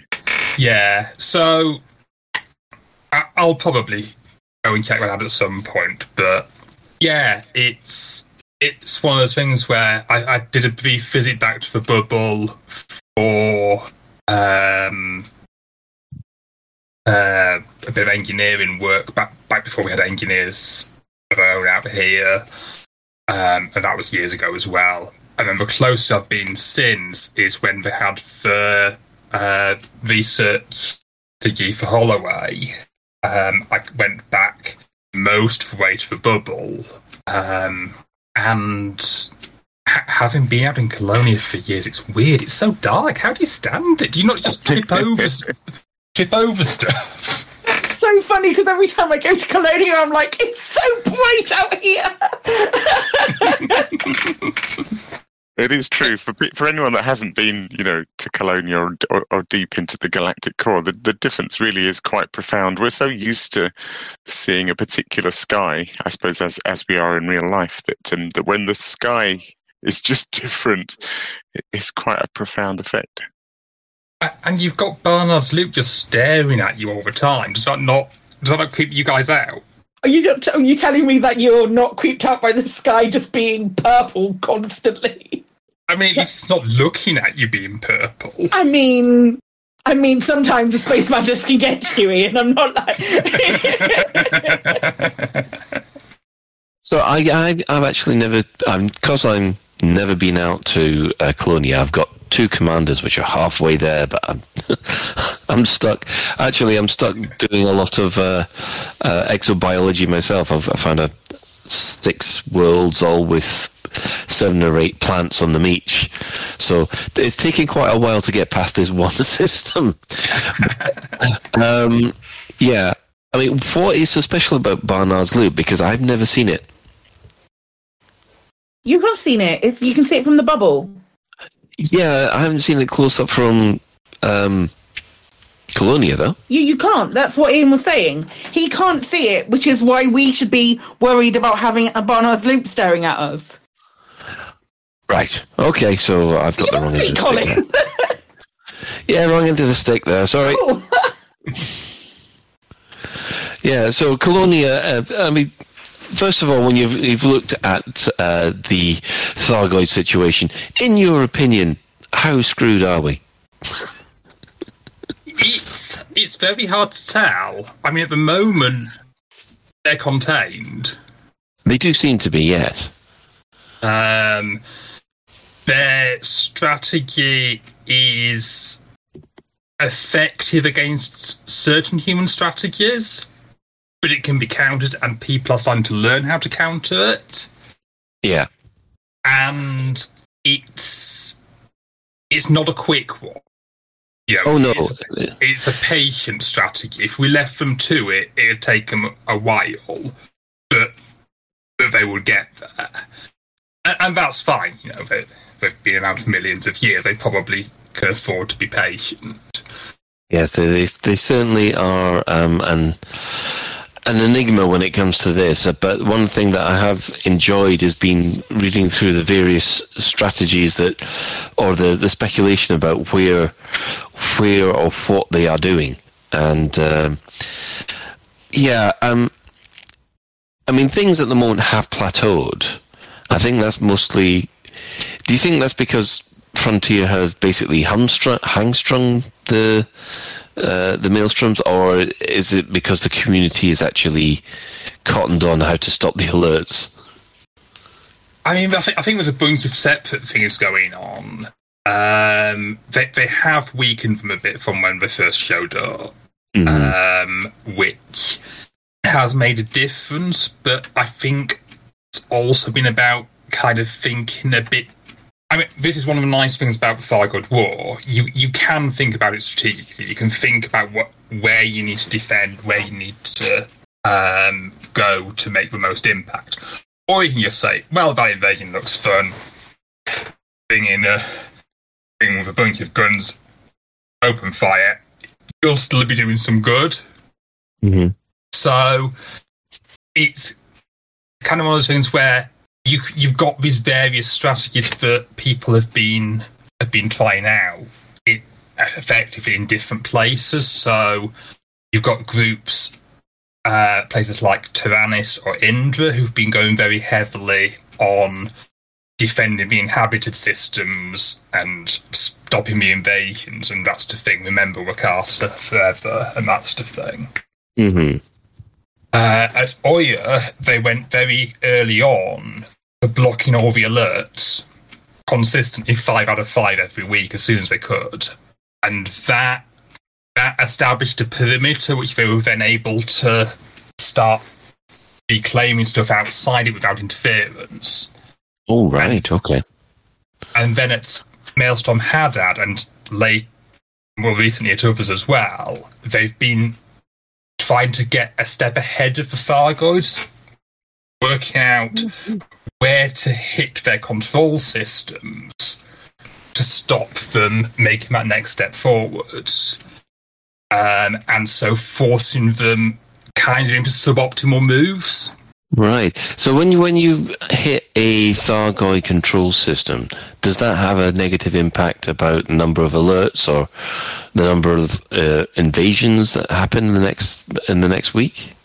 Not directly, no. The the Tharg other other than the weirdness I mentioned at the start of the episode, um, the the Thargoids will put out five alerts per maelstrom per week. There's, there is nothing in practice that can be done about it at this moment.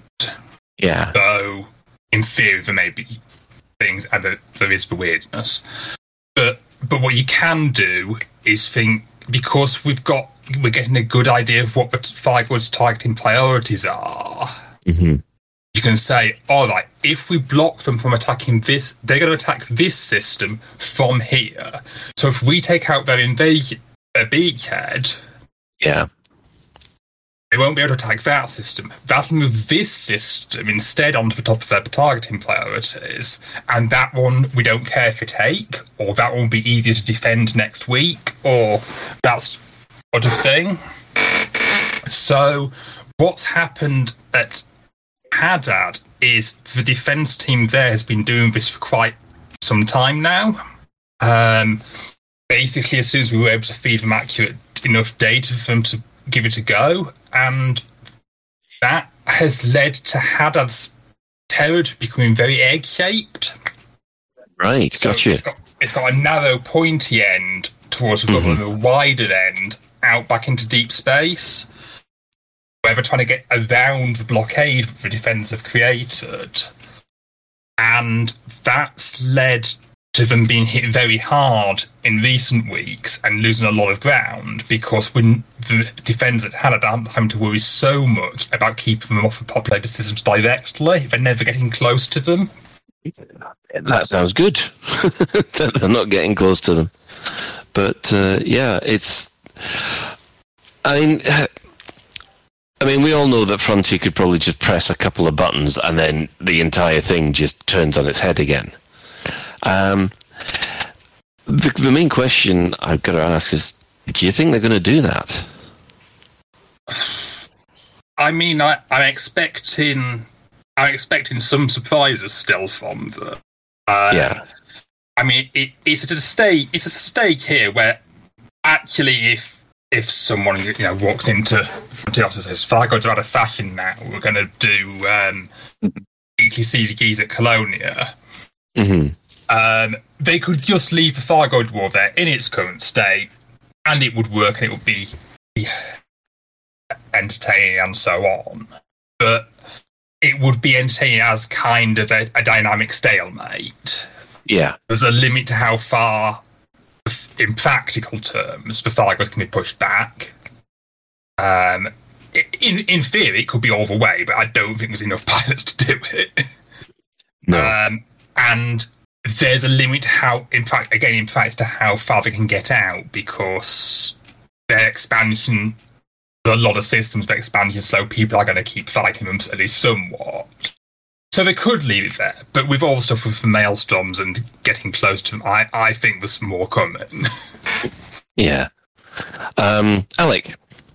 Yeah, uh, uh, Ian's comment about pushing them back just reminded me of something I'd forgotten. Actually, this this is going way back um, in a live stream. I think it was a comment Arthur made, or, or maybe even Bruce, and and they were talking about the opposite about the the expansion of the the sort of Thargoid invasion from the eight Maelstrom systems and how they they kind of got weaker as they expanded further. I, I don't, I don't know if the evidence and the numbers kind of backs that up, but but the idea, the thinking was that as they got further away from their control points, they they were essentially weaker and would slow down. Uh, and and the I don't know if they explicitly said this, but the opposite seemed fairly obvious to me that as you pushed them back in towards the maelstroms, they would they would get stronger. And it kind of left me thinking may, maybe, you know, maybe that's qu- it, it's quite neat. People enjoy the Thargoid content, so in a way, we don't want to eradicate them from the galaxy because then all that lovely content has gone, and new players or or people that like playing it will, wouldn't wouldn't have maelstroms and things to go into. Um, and that seems like quite a nice balance mechanism that as you you push it back in, it gets harder. So so essentially, if if players are keen on fighting Thargoids, then we we get to push them inwards, and if we relax, then it comes outwards but slows down. I don't know if you sort of agree with that, Ian. If you feel like that's how it would go, and Yeah, yeah, definitely that's how it is. There's been some interesting research done this week, but I, uh, by one of the teams on the f- post on the forum about how exactly how that those curves kind of work, and yeah, there's a big ramp up in how tough the systems are once you get close to than 20 light years to them right, neat. and then it flattens off and is pretty much flat at not quite flat but pretty much flat after 30 light years. And then the other thing of course is that it's space. So expansion's cubic. Hmm. Getting to 40 light years is eight times as many systems ish as getting to 20 light years so that also slows them down a lot uh, so yeah there'll be, there'll be a balance point somewhere where Yeah, and not, and not only that, but but but the, there's a balance point almost irregardless of how many players decide to get involved in it. You know, if if there's people are really keen on it, it'll reach a balance point. But equally, if people slack off and start doing other things, that will presumably also reach a balance point. I guess. So it's yeah, definitely, yeah. Claire, you've got uh, a question. I do. The question that I, I was I was thinking of, like, um, you've been you've been monitoring this for for since the beginning, effectively. Um, and we we talked about Frontier, like changing the goalposts and things along those lines. Um, have you noticed any? Well, change, I say changing the goal, goalpost, changing like particular values and things that Thargoids do. I haven't been paying super attention to the ins and outs of everything that goes on, but have you noticed like a surrepti- a couple of maybe surreptitious times when they've moved some sliders up and down outside of announcing it? Um, I mean, usually there's been an announcement, but it's not necessarily been an announcement that would let you know what it meant. Um, and there have been some subtle changes over as well. Um, difficulty changes per system, yeah, there's been a bit of that here and there, sometimes announced, sometimes not. Um, couple of more interesting changes. Up until about mid February, the Thargoids were expanding in kind of a banking pattern, but we're getting fair distances out from a maelstrom fairly quickly. And then in February that changed, and they seemed to focus very more, much more on building a solid defensive shell around each Mhm. maelstrom. And that that was never announced as a strategy change or anything by Frontier. It just showed up retrospectively in the data a couple of months later that yeah, something changed at that point, and we don't know why. Fantastic. Follow up question. Is there any time where you've been like, I'm certain that the Thargoids are absolutely going to do this 100%, and then you've had the rug swept from under you? Oh yeah, yeah. So so at the moment we can predict with often 100% accuracy what the Thargoids targeting is going to be. But there's been some weird cases where it and, and that works. You know, most most weeks we get every nowadays we get every maelstrom bang on correct as to which system it's going to go for. But there's occasional weeks where it just goes very weird. I'm expecting actually that at Maelstrom 4 this week something weird's going to happen. Ooh. I'm, I'm going to need to know exactly what that is.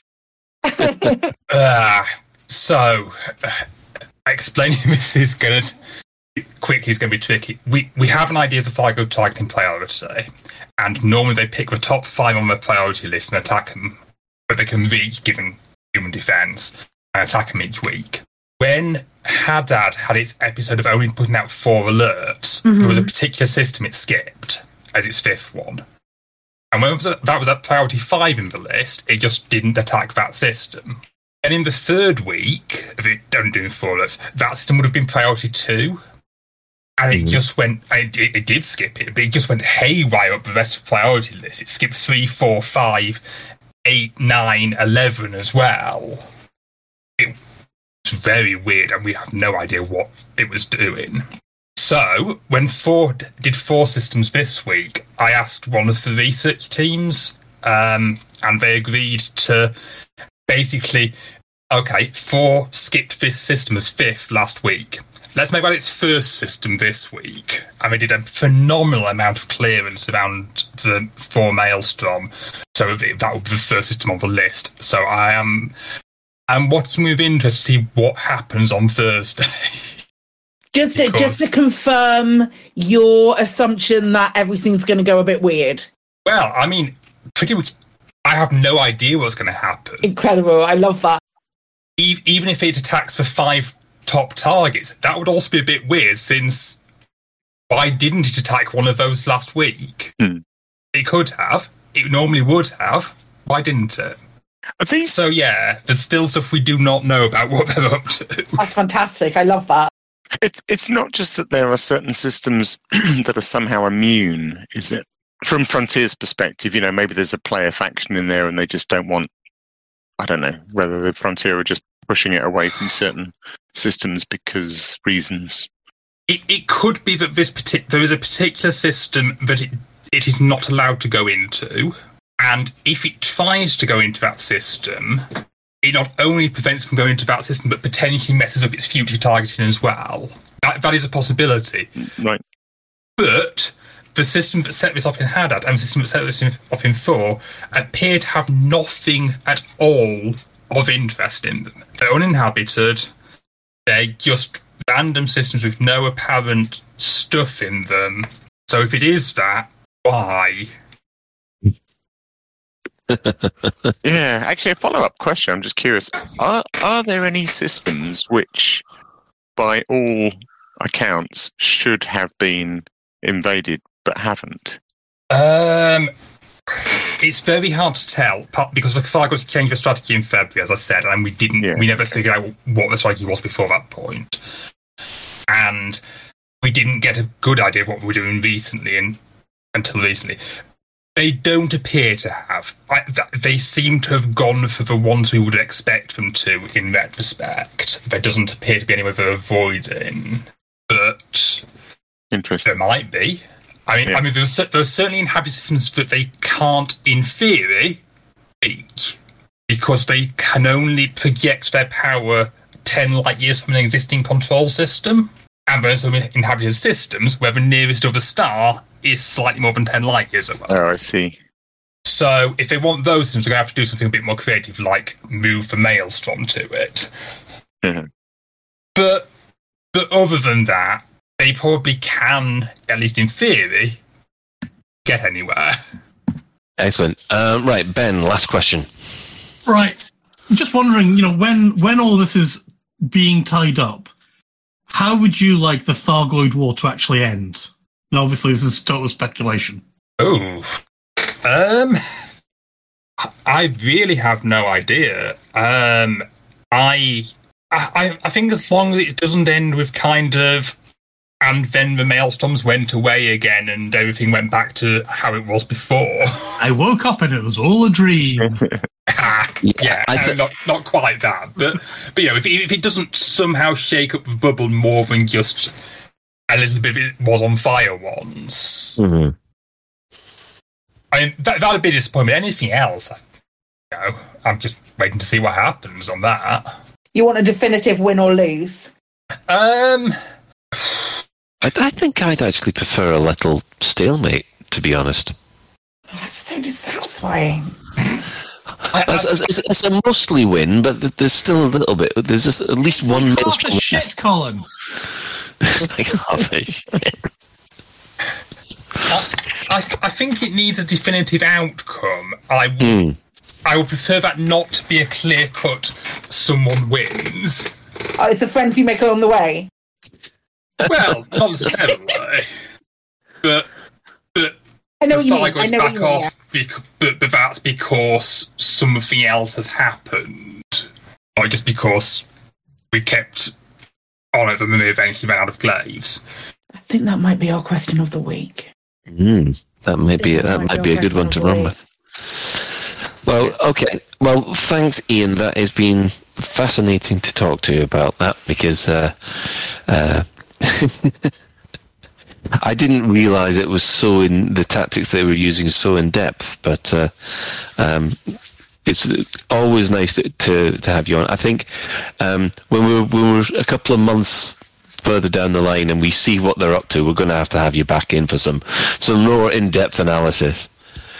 Um, right, That'd the be good, most. Thank you. You're quite, you're quite welcome. Uh, right, mostly clueless section. Um, you've got a quick public service announcement, Alec, about the system map thing.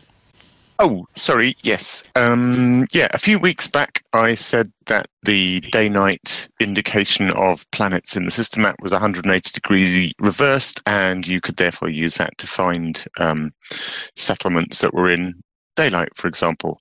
I have to report that it largely works. I mean, definitely more than 50%. It feels like a sort of 80% of the time you go to the system map and it shows a settlement in the night side. So you go there and it's in the daylight. Lovely. But it's not 100%. Um, one of the guys that's been doing a lot of the buckyball, I think it's William, has a an interesting theory that that that maybe the light source that's used for the bodies in the system map isn't the main star, that it's something slightly odd like Sagittarius A.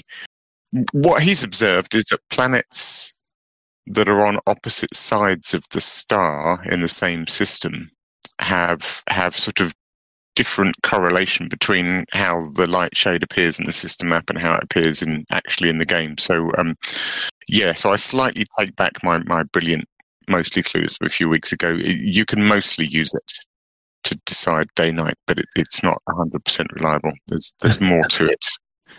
More, More to it than you thought. Yeah, it's a pity that because I was I was there beginning to use that as gospel as well. Um, It's good right, enough. It's, it's good reliable. enough. You But just occasionally you, you you end up with one in the dark. Hey ho. Right. Um, any other business? Well, I've got a little bit. Um, for those of you that like old school D and D, uh, very old school D and D, um, Planescape Torment, the old. Uh, the special edition, which has been remastered for modern machines, uh, that is now available for free if you've got Amazon Prime. If you've got Amazon Prime Gaming, then uh, feel free to download a free copy of it. And uh, um, it's, it's, it's before uh, the modern RPGs turned up. Uh, it was regarded as one of the the most complex story-based ones there is.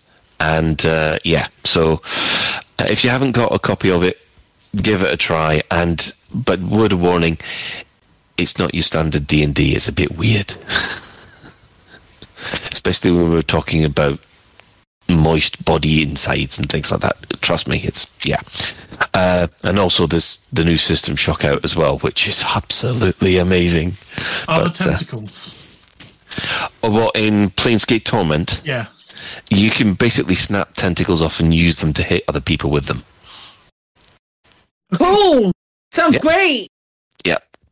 Um, it's like it. Hey fam, um, you know, um, I, I might, I might have gone a little bit mental with regard to um, Pride skins and it being Pride Month, but you know, um, representation is important. Um, Planet Zoo came out with some Pride merch, and it's really cool and it's really awesome. But why the fuck haven't Elite Dangerous done anything? Um, if you wouldn't mind interacting with the tweet that's in the show notes, um, and um, and big it up, that would be really great. Um, hopefully, Frontier might take notice. Um, please. Thank you. Excellent. Um, yeah, so we've, we'll put that in the show notes. Uh, and it's also, you can see that in the, the, the Twitch chat at the moment. Uh, right, there, there was going to be the question of the week, but unfortunately, I think we've run out of, of time. Uh, what we'll do is we'll take all your responses and we'll hold them. So we'll, we'll be responding to two questions of the week next week. That'll be um, that'll be like the whole show. main, main topic questions of the week. Exactly, main topic. Unless unless they Love drop it. another patch, They we won't. get point three. we never knew. We never knew point two was coming on Thursday. Look, look. Look, uh, as much as I'd love Frontier to work on a weekly basis, still knock out updates, um, that's a pipe dream. Yeah, I know. Right. Anyway, quickly, our shout outs. Our sister station, Hutton Orbital Radio. It broadcasts on a Thursday from 8.30. You can tune in at twitch.tv, Hutton Orbital Truckers. Or if you just want the audio, go to radio.forthemug.com. For the discerning commander who likes a bit of CQC action, you can check out the CQC Discord at discord.me slash elite dangerous CQC. And we'll give shout outs to the other two Elite Dangerous podcasts, uh, and that's Guard Frequency, who do other space games as well, uh, and also the cheese loving loose screws over there in, in Yankland. Um, now, following this, we have the latest digest news uh, the latest Galnet News Digest. Good grief, I've my words wrong again. As provided by Commander Witherspoon and Commander Beetlejude. And we'd like to also thank everybody who's chipped in at the Twitch chat. And what in-game commanders have you had to deal with today? Uh, there's been a lot, but a lot. Big Yin's the only one I've really sort of waved at. Um, but there've been a bunch of folks around. Uh, let me dig them up. Let me dig them up. So, okay, who have we got? We've got uh, Commander Jekyll, Black Knight seven six zero seven, Rocky Star, Jinx Effect, Bushrat, Magic Monkey, uh, JT, Siberius, Chris uh, Chris Mark Four's been about. Uh, Marco Ramius, Hunter two four one, Snappo, William Solo's here. I've already said Little Bigian. Uh, yeah, thank. Oh, and Phil Crane. Excellent. And of course, special thanks goes uh, to Commanders Tokuso, JN Tracks, and Alan Stroud, who all created music used in this show. Uh, so that is it for another episode of Lave Radio. If you'd like to get in touch with the show, you can find the contact links in the home slash contacts contact us menu section of the laveradio.com website. If you have any questions or if there's anything you'd like us to discuss in the future, please let us know. Now, Lave Radio is recorded live on a Tuesday evening at 8.30 and streamed out at laveradio.com slash live. So, thanks to Ian. Uh, Great to be here. excellent. Uh, thanks to Psyche. I, I probably won't be as mad next week. I'm just really incensed.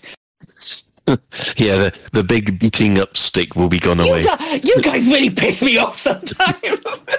Oh, no. She's got the cis stick out. Oh, let's go. Uh, you were the one who insists, Colin. anyway, moving on. Sorry. right. Alec Turner. Thank you. Yes, thanks, Colin, and uh, and thanks, Ian, one of the uh, one of the clearest thinkers on the forum. And of course, fuck you, Ben. Fuck you too. no, no. So uh, we will also put in some special thanks to today's specs tech specialist, Commander Ventura. You're welcome. You're trying to do a Chris, aren't you? uh, so until next time, Commanders, fly safe. And if you can't do that, fly dangerous.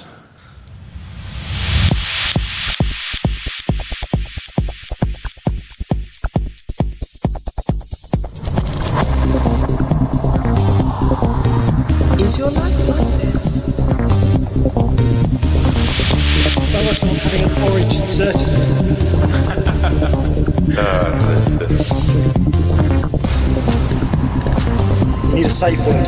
Space can be lonely.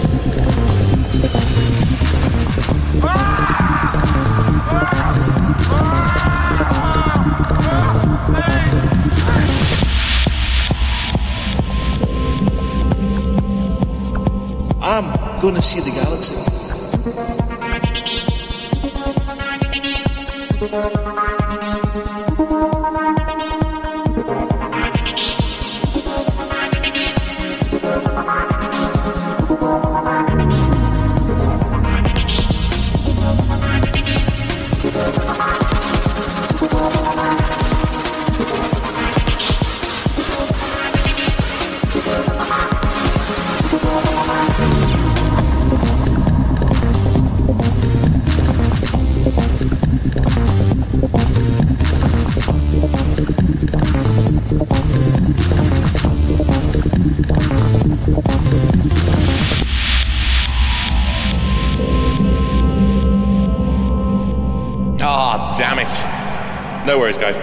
Two seconds.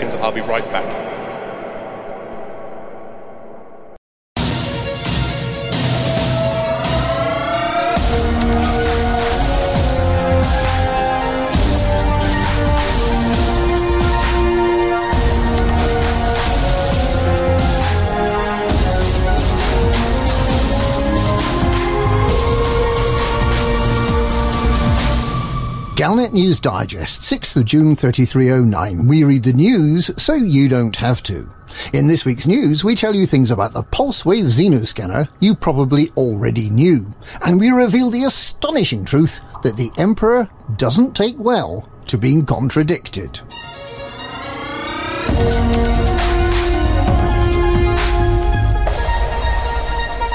You can get Aegis's new Pulsewave Xeno scanner right now for less than 1 million credits, and you won't need to supply any squishy lumps of Thargoid flesh.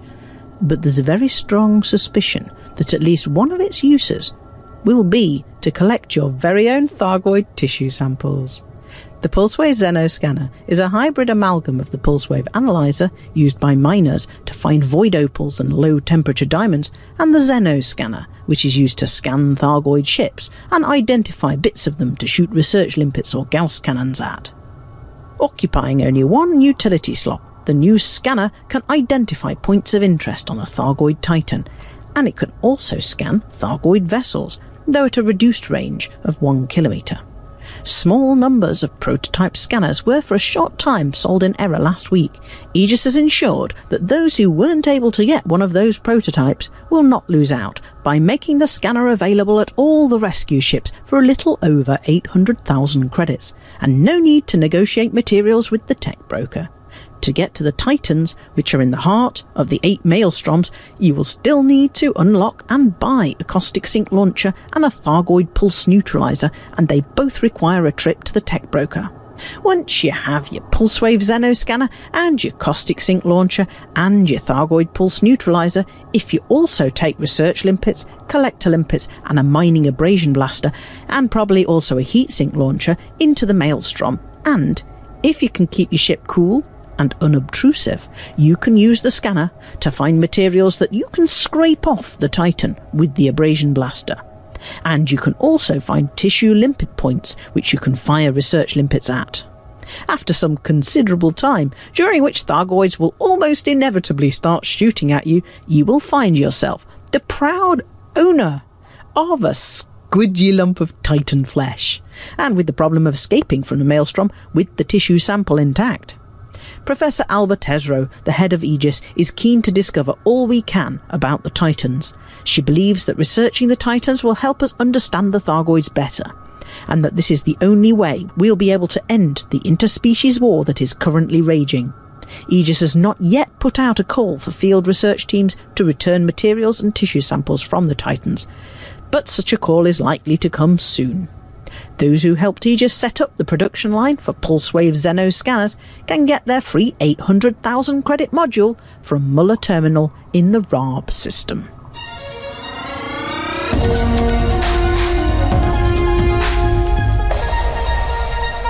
Hadrian Duval has earned the Emperor's displeasure. But she is not going to declare him an enemy of the Empire. At least, not if he keeps his mouth shut.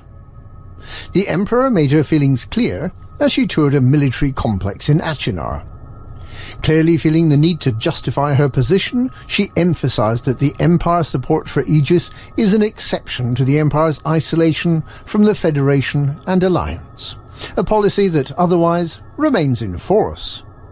Imperial technological advances will benefit only the Empire, and the tiny fraction of Imperial military spending that goes to Aegis will in no way compromise the Empire's military capabilities. The Emperor reminded Hadrian that she showed him clemency when he chose to abandon Nova Imperium and the plot to overthrow the Emperor. This was partly in response to the pleadings of Princess Aisling, upon whom Hadrian has now turned. The Emperor suggested that if Hadrian could manage the difficult task of keeping his personal views to himself, she would continue to treat him as a loyal ally. From her words, it is clear that Hadrian's card is marked, and that any further deviation from absolute and unflinching support may well result in a small reduction in the number of Duval family members, most particularly in the Parisa system. And that's this week's Galnet News. Galnet News, we read the news so you don't have to.